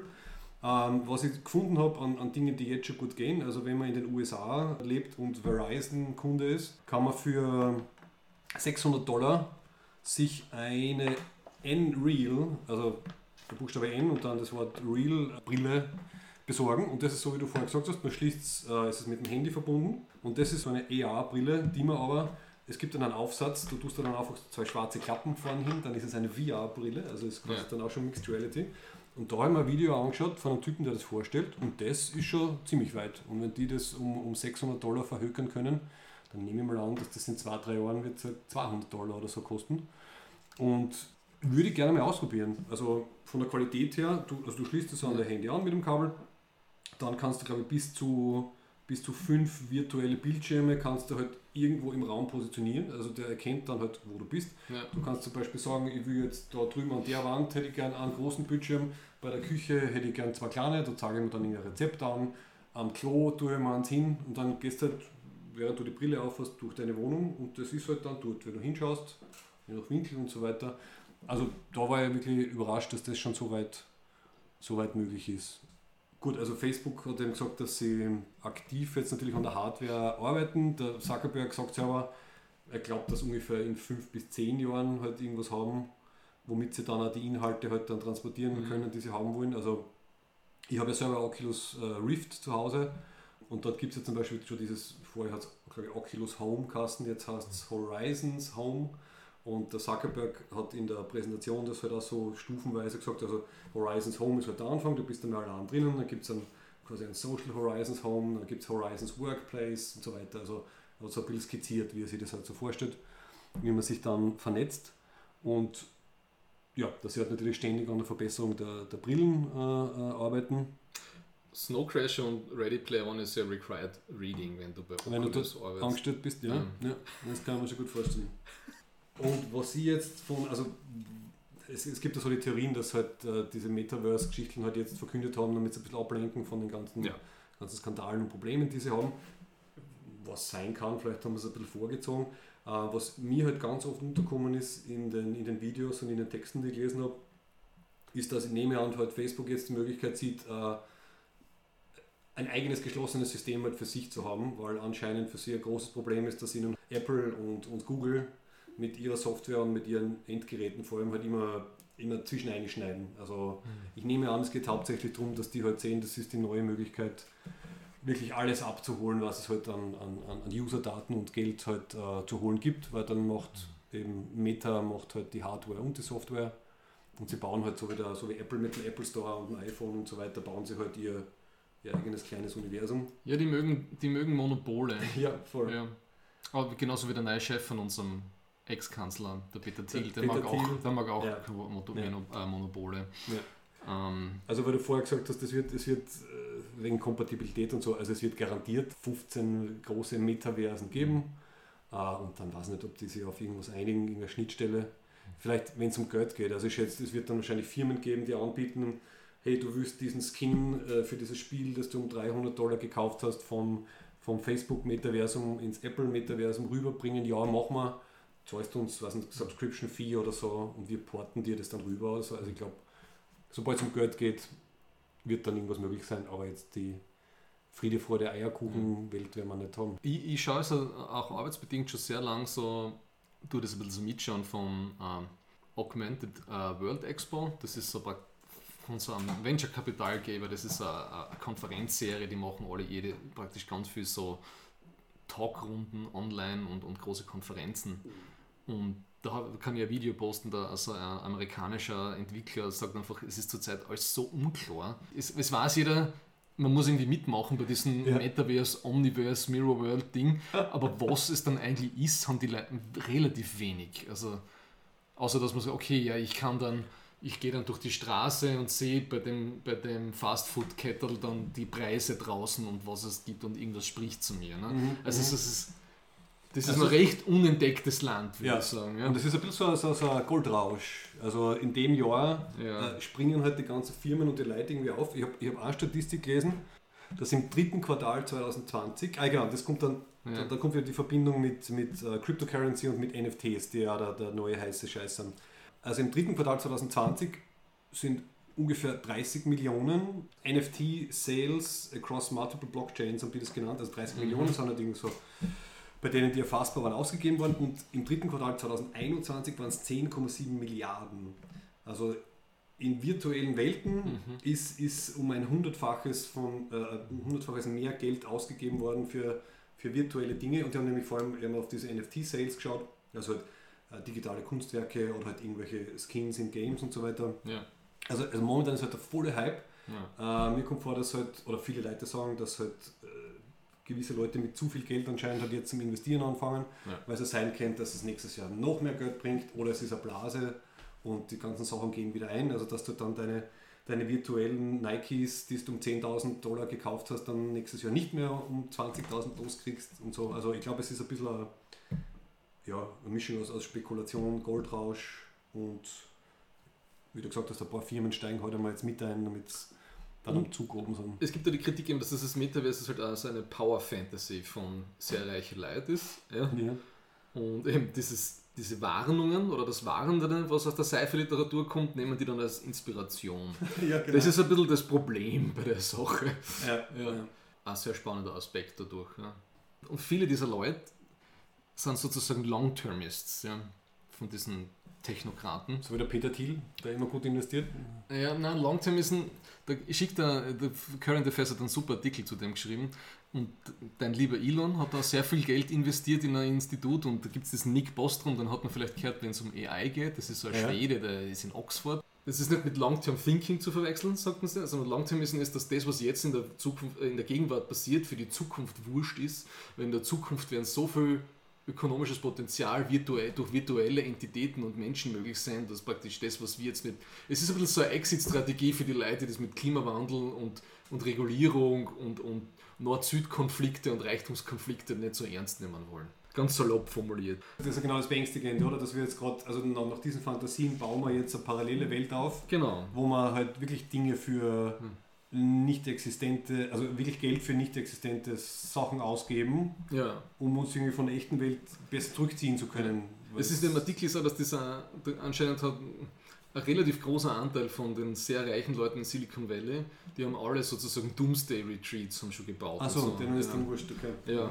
Aber eben der Nick Bostrom geht davon aus, dass es halt, wenn wir die Galaxie bevölkern oder die Galaxien, weiß nicht, wie das physikalisch gehen soll, dass wir sozusagen den ganzen Galaxiencluster bevölkern, sagt er, dass ca. 10 hoch 58 Menschen in so einer Art Computersimulation leben werden, ja, Mhm. die vernetzt ist. Ne? Und das, was jetzt ist, ne, Also so Matrix-mäßig. Genau. Da kommen wir wieder zu, kommen wir vielleicht zu uns, ne, vielleicht Matrix-mäßig, vielleicht dann nicht. Ja. Ja. Und das ist so, und das, was die, die, die Profite der Zukunft, obwohl wir dann alle tot sind, stehen in keinem Verhältnis dazu von dem, was jetzt passiert. Ne. Ah, okay. Und das ist schon ein bisschen Wahnsinn. sehr bedenklich. Ja, ja. Teilweise liest es fast, ich habe jetzt nicht die Primärquellen gelesen, sondern das ist eine Essay drüber. Mhm. Ein bisschen faschistoid klingt es an. Also da gibt es zum Beispiel das Zitat, ne, wo wenn so irgendwas Problematisches jetzt passiert, ne, so, äh, a giant massacre for man, a small misstep for mankind. Ne, hat anscheinend er wirklich gesagt. Ne? Okay. Also, und da- das ist dann wieder für diesen Effective Altruism Movement verbunden, was, wo, wo dieser Bostrom eingetreten ist und diese anderen Leute. Mhm. Und die gehen auch davon. Es macht viel mehr Sinn, sozusagen die reichen Länder, die reichen Menschen zu fördern, weil die praktisch long-term so viel mehr Profit und Entwicklung bringen, Mhm. als wenn du das sozusagen in die Armen einsteckst. Das ist so ein ethischer Checkout von Gegenwartsproblemen. Und das, Mhm. ist, das ist mit diesem Metaverse-Denken, weil wenn die sagen, dass das dann alles vi- virtuell ist, auch verbunden. Da gibt es so diesen Seitenstrang. Und der ist halt super dystopisch ne? Ja. und unethisch. Und Matrix. Ne? Was ich, was ich immer ganz bedenklich finde, ist, dass wir heute jetzt äh, wieder an, an, in eine Kreisbewegung zurückkehren. Wir haben uns irgendwann als Menschheit durch die digitale Revolution in äh, eine Phase begeben, wo es halt kaum mehr Unikate gibt, wo man halt Dinge teilen kann, ohne dass, dass es quasi weniger wird. Also man kann, man kann alles irgendwie Ja. kopieren, man kann alles vervielfältigen, was ja für gewisse Bereiche eine super Geschichte ist. Also, also Ja. Wissen oder, oder halt von mir aus Unterhaltung, was auch immer. Hm. Und dann sind eben die, die NFTs dahergekommen. Auf einmal können wir aus, aus Dingen, die unendlich kopierbar sind, wieder etwas Begrenztes machen. Also wir führen Mangel wieder ein, um dem dann wieder einen Wert zuzuordnen, der Ja. halt natürlich völlig, völlig äh, virtuell ist, so wie, so wie oft Wert virtuell ist, um ehrlich zu sein, und um aus dem wieder einen Profit zu machen. Und das finde ich halt so arg. Also, dass man einfach, also es, ist wirklich, es, es wirkt auf mich so verzweifelt.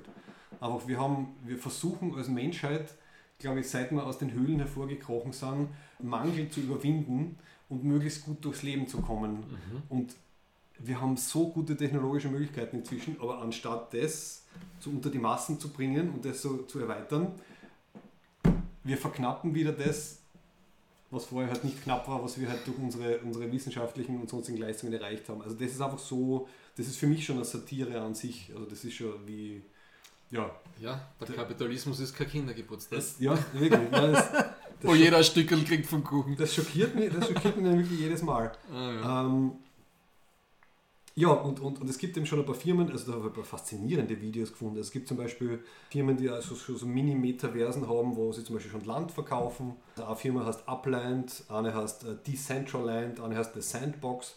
In Second Life hast du auch Land Ja, kaufen können. Das ne? gibt es schon seit Das- 2003. Das gibt es ja. immer noch. Ja, ja. Hm. Also natürlich nicht mehr mit so vielen Usern. Da hat es einen Standardartikel gegeben vor ein paar Tagen, dass halt irgendeine große Firma hat in diesem Decentraland um 4,3 Millionen Dollar virtuelles Land gekauft, weil das ist im Modedistrikt in dieser virtuellen Welt. Hm. Und die hoffen halt dann, dass sie dort halt dann große Modefirmen ansiedeln werden und dann machen sie wieder einen Profit. Ähm, oder dass halt ja, eben, eben virtuelle Sneakers halt, sind glaub ich, 600 Stück von irgendeinem jungen Designer um 3,1 Millionen äh, verkauft worden.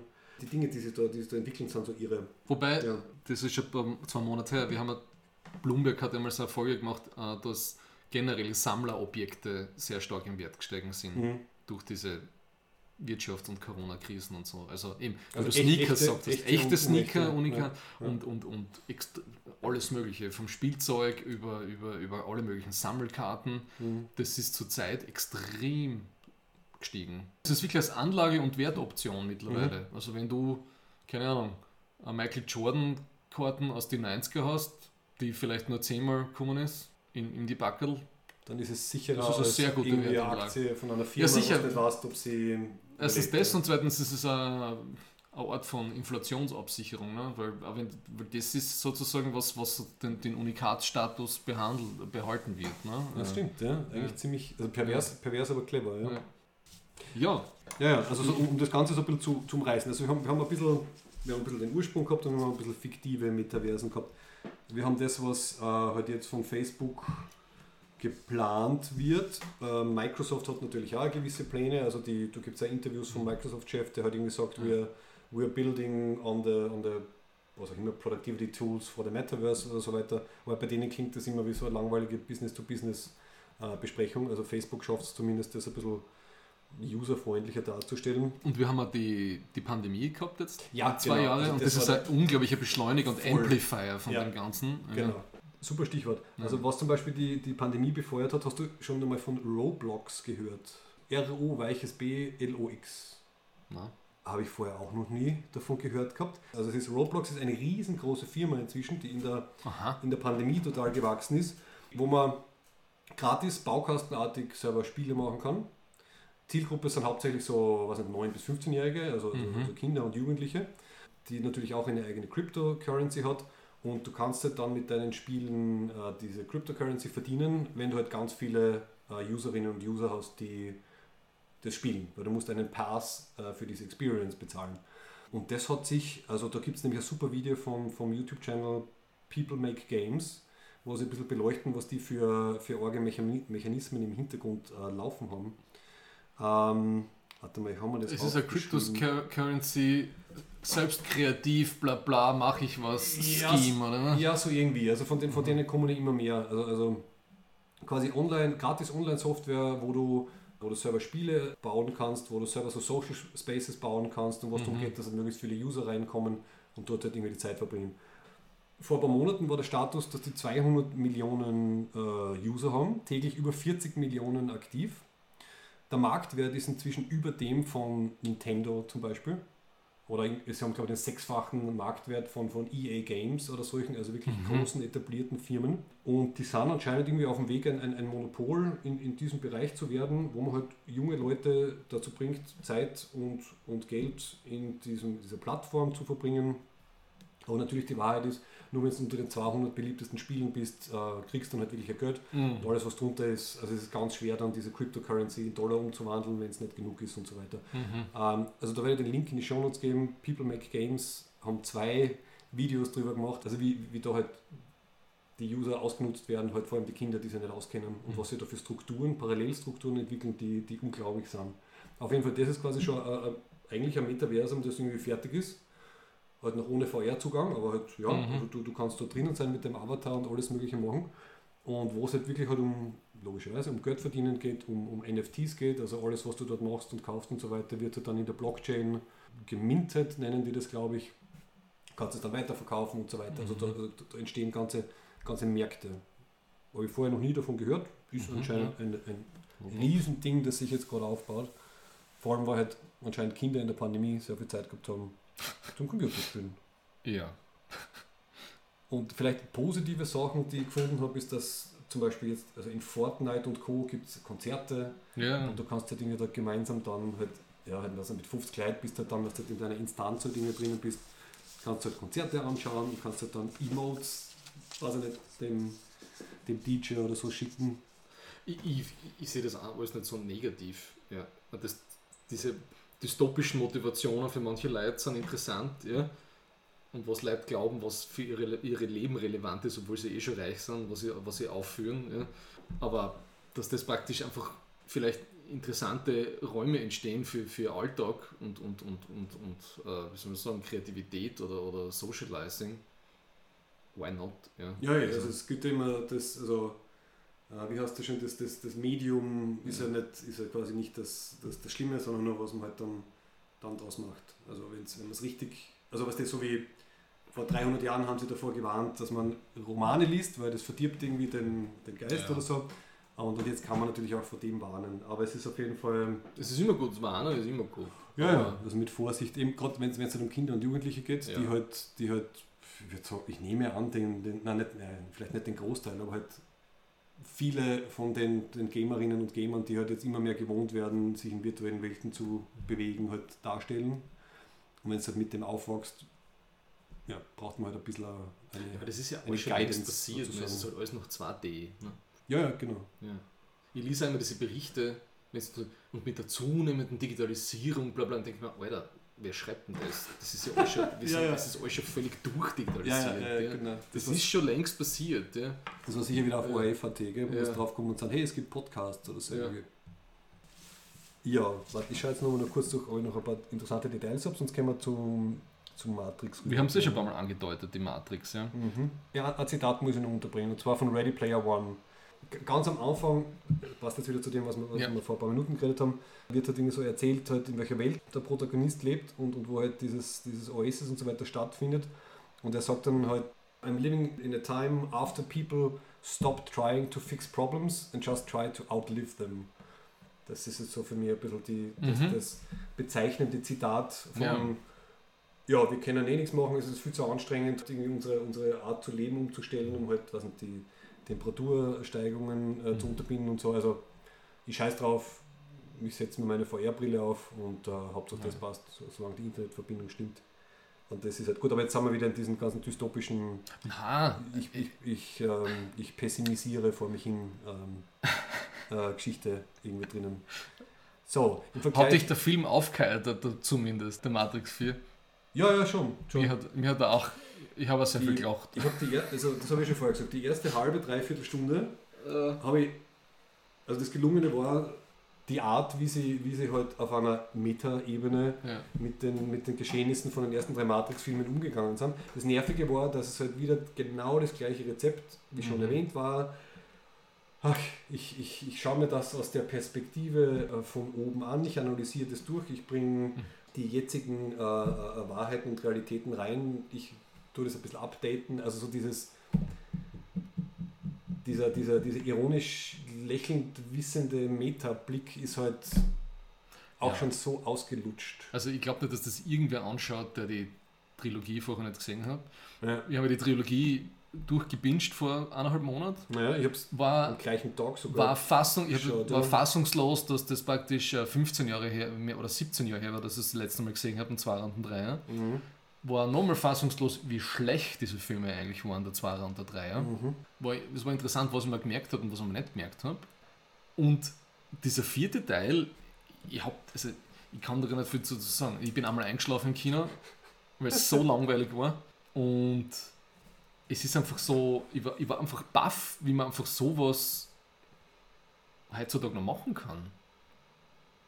Und sie haben die ganze Zeit versucht, mit diesen kurzen Viertelsekunden Cutbacks zu, diese, zu den Filmen, wo sie zurückreferenzieren. Boah, da waren so viel drinnen. Und dann denke ich mir, ne? glaubt ihr, das ja. schaut irgendwer an, der das vorher nicht gesehen hat? Das ist mir stilistisch, ist so lächerlich. aufgefallen, wie ja. oft, also ich kenne keinen Film, der dauernd alte Szenen aus seinen Vorgängern sagt, im ja. Endeffekt. Also das hat mir raus, rausgerissen. Und, und ich meine, es war, es war die Martial Art, es war die Action war nicht gut, es war die ganzen Kämpfe nicht gut.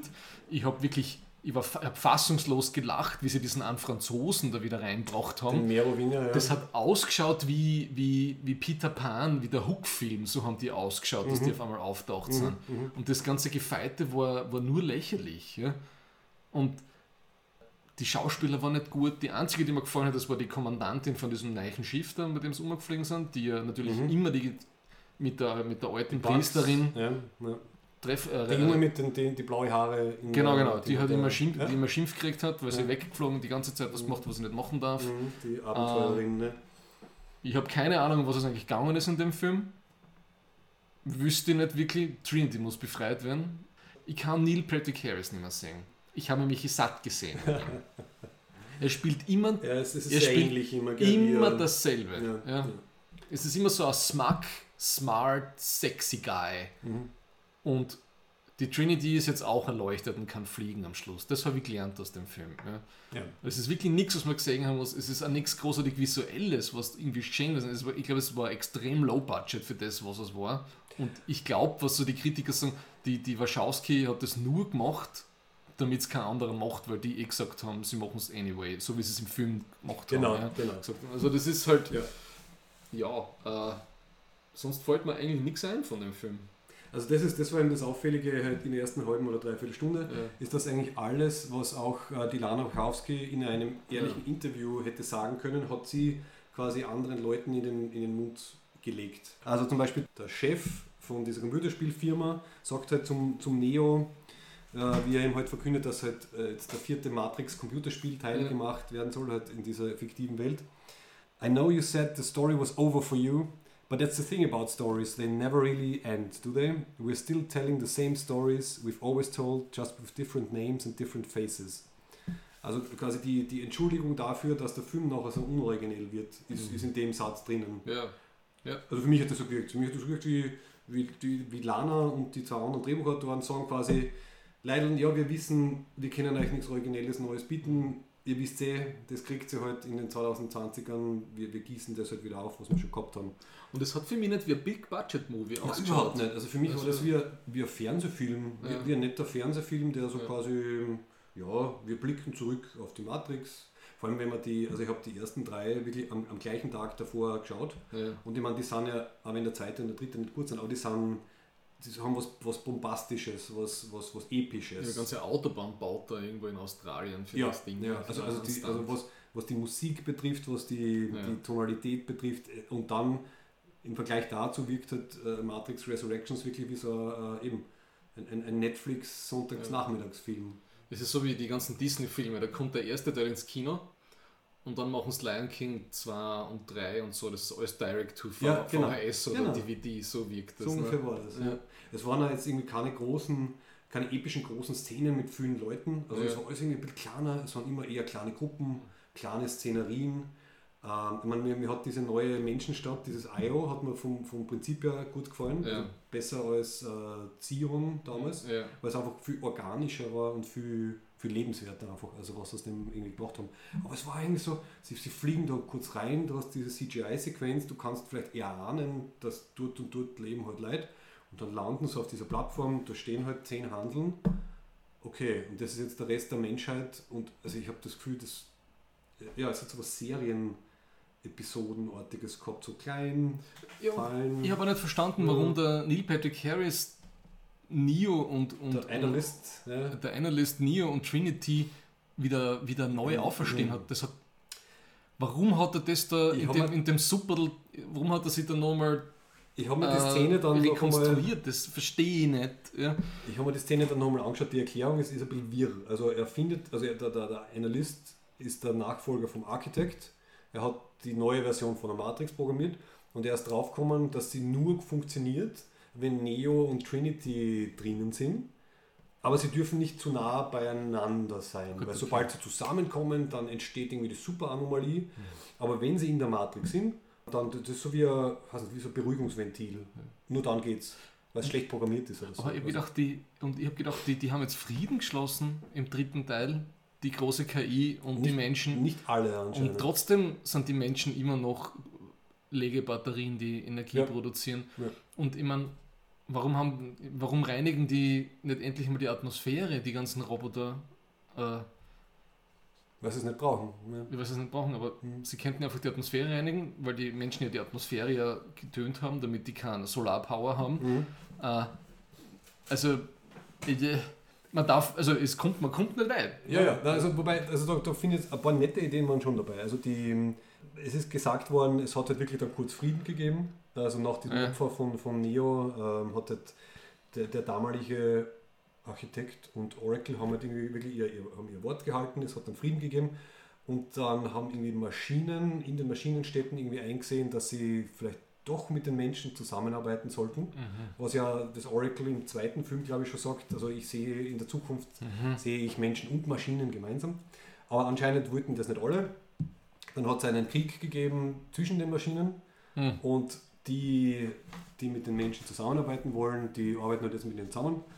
Und der Rest macht halt das weiter, was sie halt in Matrix 1 bis 3 gemacht haben und züchten die halt. Aber das habe ich super nett gefunden, dass halt jetzt eben Menschen und ähm, also quasi Hardware, Maschinen arbeiten zusammen, aber auch Menschen und äh, Programme, also Software.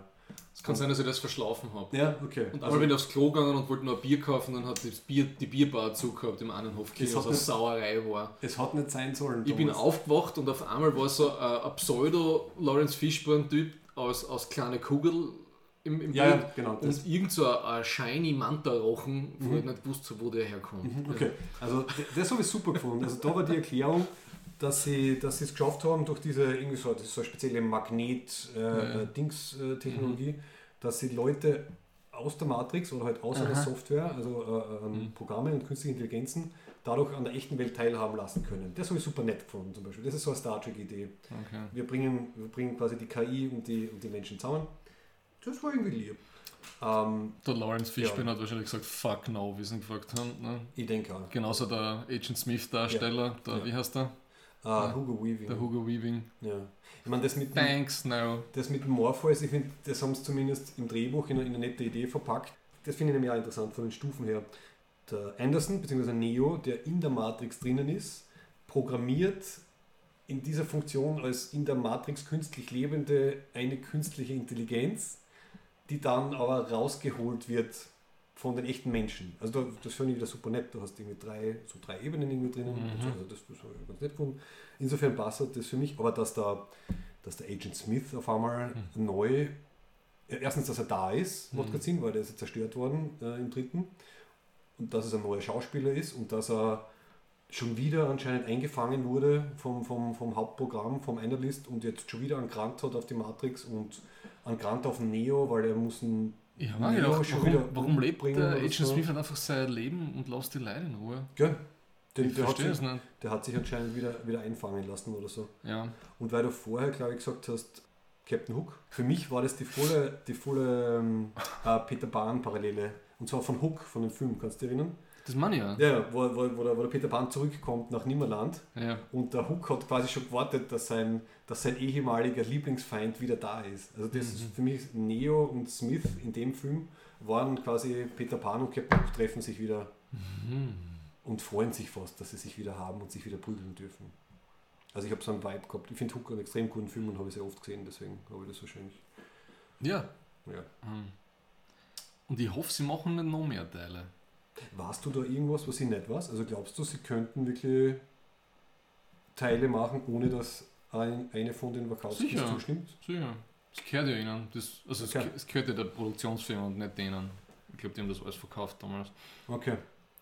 Also entweder die, die Lana macht wieder Ja. so einen Film, wo sie dann nicht sehr gut versteckt Dialoge reingibt, wie eigentlich wollte ich das gar nicht und hey, tut mir leid, dass es nicht originell ist. Ja. Oder es Ja. wird eine, eine Krachbumm-Fortsetzung wahrscheinlich werden. Nichts, was wir, glaube ich, dann noch weiter diskutieren müssen, Ja. wenn es rauskommt. Ja. Ja, ähm, ist nicht einmal enttäuschend. Ne? Ich bin eher ein bisschen fassungslos überrascht gewesen, Ja. dass sowas möglich ist. Ne? Also für mich war, man, man hat ein bisschen man hat was lernen können, basierend darauf, wie er gemacht wurde und die Kommentare, die drinnen waren. Also ich finde, es, es, es, es passt so in den, in den Popkultur-Kanon, den wir halt irgendwie gerade haben. Also es ist irgendwie, man kann sich auf einer, auf einer Metaebene kann man sich was draus ziehen. Ja. Aber jetzt auf der, auf der Filmebene und auf der Ja. Inhaltsebene Es ist einfach leider nicht. genauso wie die Metaverse-Diskussion, die es schon öfter gegeben hat. Die ist spannender als der Film, aber es ist einfach altes Mhm. neu aufgewärmt. Was eigentlich ist nicht schade ist, weil das wäre jetzt genau die Chance, eben einen Matrix-Film zu machen, der eben aktuelle Diskussionen mit reinnimmt. Also ich finde, da war ja, da war ja Ready Player One besser in dem Sinne. Ja, aber warum brauchst du mal diesen Neo und so? Lass Ja. doch diesen Menschen in Ruhe. Ja, genau. Macht's doch neue Geschichten in diesem Universum 100 Jahre später, wenn die Menschen und die Maschinen zusammenarbeiten, irgendwie sowas. Macht eine. Serie, macht eine Serie Ja. draus, die wirklich das Konzept irgendwie Ja, weiterbringt. ja. es muss ein Kinofilm sein, der versucht, das Gefühl von damals zu erzeugen. Nee. Oder teilweise das zu brechen, oder? Es ist ja fast ein bisschen wie, war das der zweite neue Star Wars, wo der Regisseur quasi absichtlich gesagt hat, ich scheiße auf eure Erwartungen und Vorstellungen. Also ein bisschen, ein bisschen war das schon auch dabei. So, Ah. so, ich nehme nehm das jetzt nicht mehr ernst. Boah, also, so. also Episode 8 mit Also Matrix 4 vergleichen? Na, von der, von der, eben von der Art her, dass man sagt, ich weiß, was ihr erwartet Ach so. und ich mache es jetzt aber zumindest teilweise absichtlich nicht. Na, also ich würde schon sagen, dass Episode 8, obwohl es so unglaublicher Failure in meiner Sicht war, Mhm. immer noch ein, ein, ernsthafter Versuch war, einen Film zu machen. Ja. Und das war, klingt ein bisschen sowas wie eine, Ein Haus, eine Hausübung, die man halt machen muss, Ja. because uh, contractual obligations. Ja. Aber ein paar so Spitzen halt nur reinhauen, so äh, in alle Richtungen. Ja. So wirkt es auf mich. Mhm. Mhm. Wir hoffen dass, die, dass dieser feuchte Traum der Longtermists ne, nicht so endet in ewig faden Wiederholungen. Die wir uns dann. Als Teilnehmer eines Metaversums anschauen müssen, weil es uns einfach reingespult wird ins Hirn. Ich hoffe, wir erleben die äh, Singularität nicht. Also, das sollen die Generationen dann auch machen. Nein, ich bin ja vorher schon auf einer Raketen vom Elon zum Mars. Mm. Bah. Hast du gesehen, wie viel komm vorher noch CO2 davon. dieser Weltraumtourismus pro Kopf ist? Ist enorm, gell? Das ist. Ja.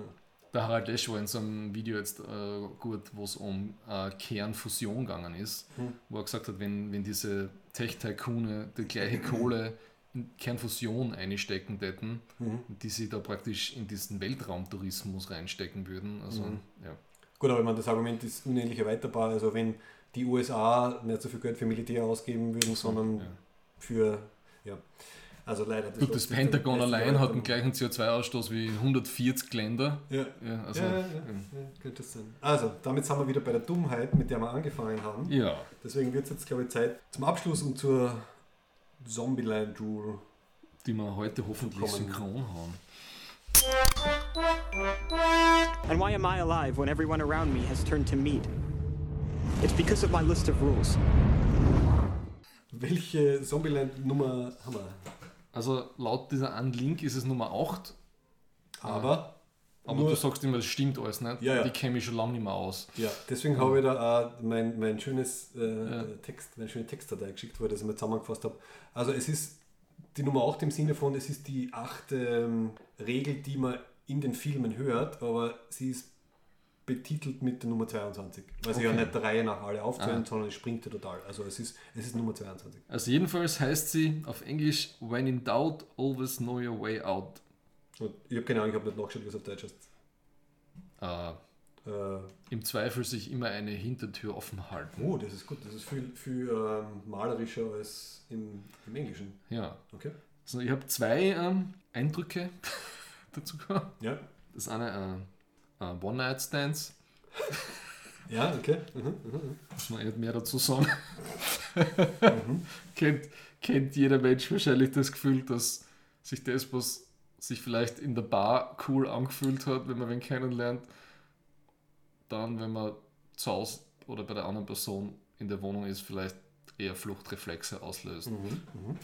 Und den zweiten Bezug, den ich dazu gehabt habe, war unser lieber Ex-Kanzler, ne? Ja. hatte auch ein gutes Hintertürchen. Das ist auch meine zweite. Den haben wir heute eh schon kurz einmal angeteasert mit Wahnsinn, seinem neuen. Chef. War das, war das Gedankenübertragung? Ja. Ich habe auch zwei und das war mein zweites. Basti Kurz ist jetzt bei Thiel, habe ich mir aufgeschrieben. Aber ich habe auch äh, an unseren Ex-Vizekanzler dazu denken müssen.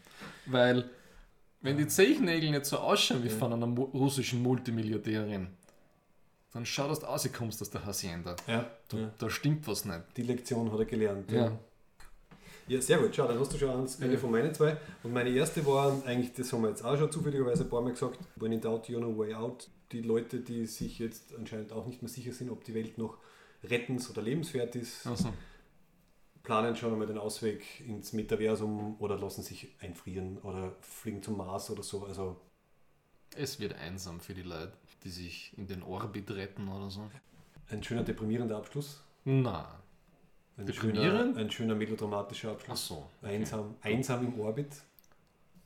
Aber wir gehen noch was trinken, Max. Das Genau, toll. sind- wir Solange wir noch können. Solange wir noch können, gehen wir noch trinken. Schau, es ist sieben, es ist Samstag. Es ist sieben Samstag, wir haben noch drei Stunden, um Wir haben ein noch Bier drei zu trinken. Stunden, wo man ein Bier trinken darf. Ja. Ja. Nochmal schönes neues Jahr und ich hoffe, wir, es bleiben alle gesund, wenn jetzt, äh, wie heißt es, kommt eine Wand, nicht eine Welle. Wenn die Omikron-Wand kommt, ja, ja. da kann man sich ja schwer irgendwie drüber, drüber hüpfen oder unten durch. Ja. sondern, ja. Gut, lasst euch alle impfen. Wir sind jetzt beide schon dreimal, gell? Ja, ich bin geboostet. Wir sind jetzt auch keine Kontaktpersonen mehr. Das finde ich ja so schön. Mhm. Österreich hat ja schon vor eineinhalb Jahren äh, Contact Tracing aufgegeben und jetzt haben sie quasi nachträglich die, die Begründung Ja. dafür, dass sie uns gar nicht mehr Contact Tracing brauchen. Ich habe ähm, vor kurzem einmal MASH geschaut Mhm. und da gibt es den Raider, ne? Diese, der, der praktisch der, der Schreibling Ganz vom, vom Chef ist, ja. vom, vom MASH Ja. Zelt, Operationszeltkomplex. Mhm.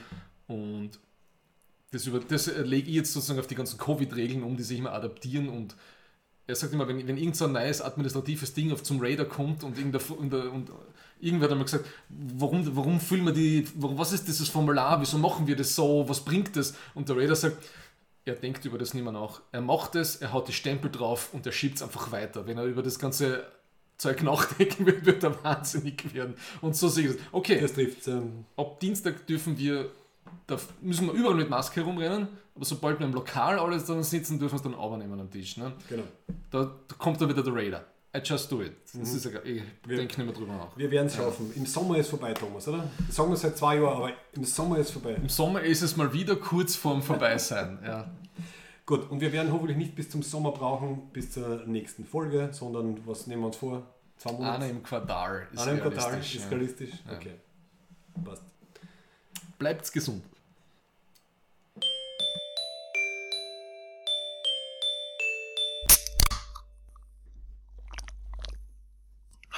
Yeah.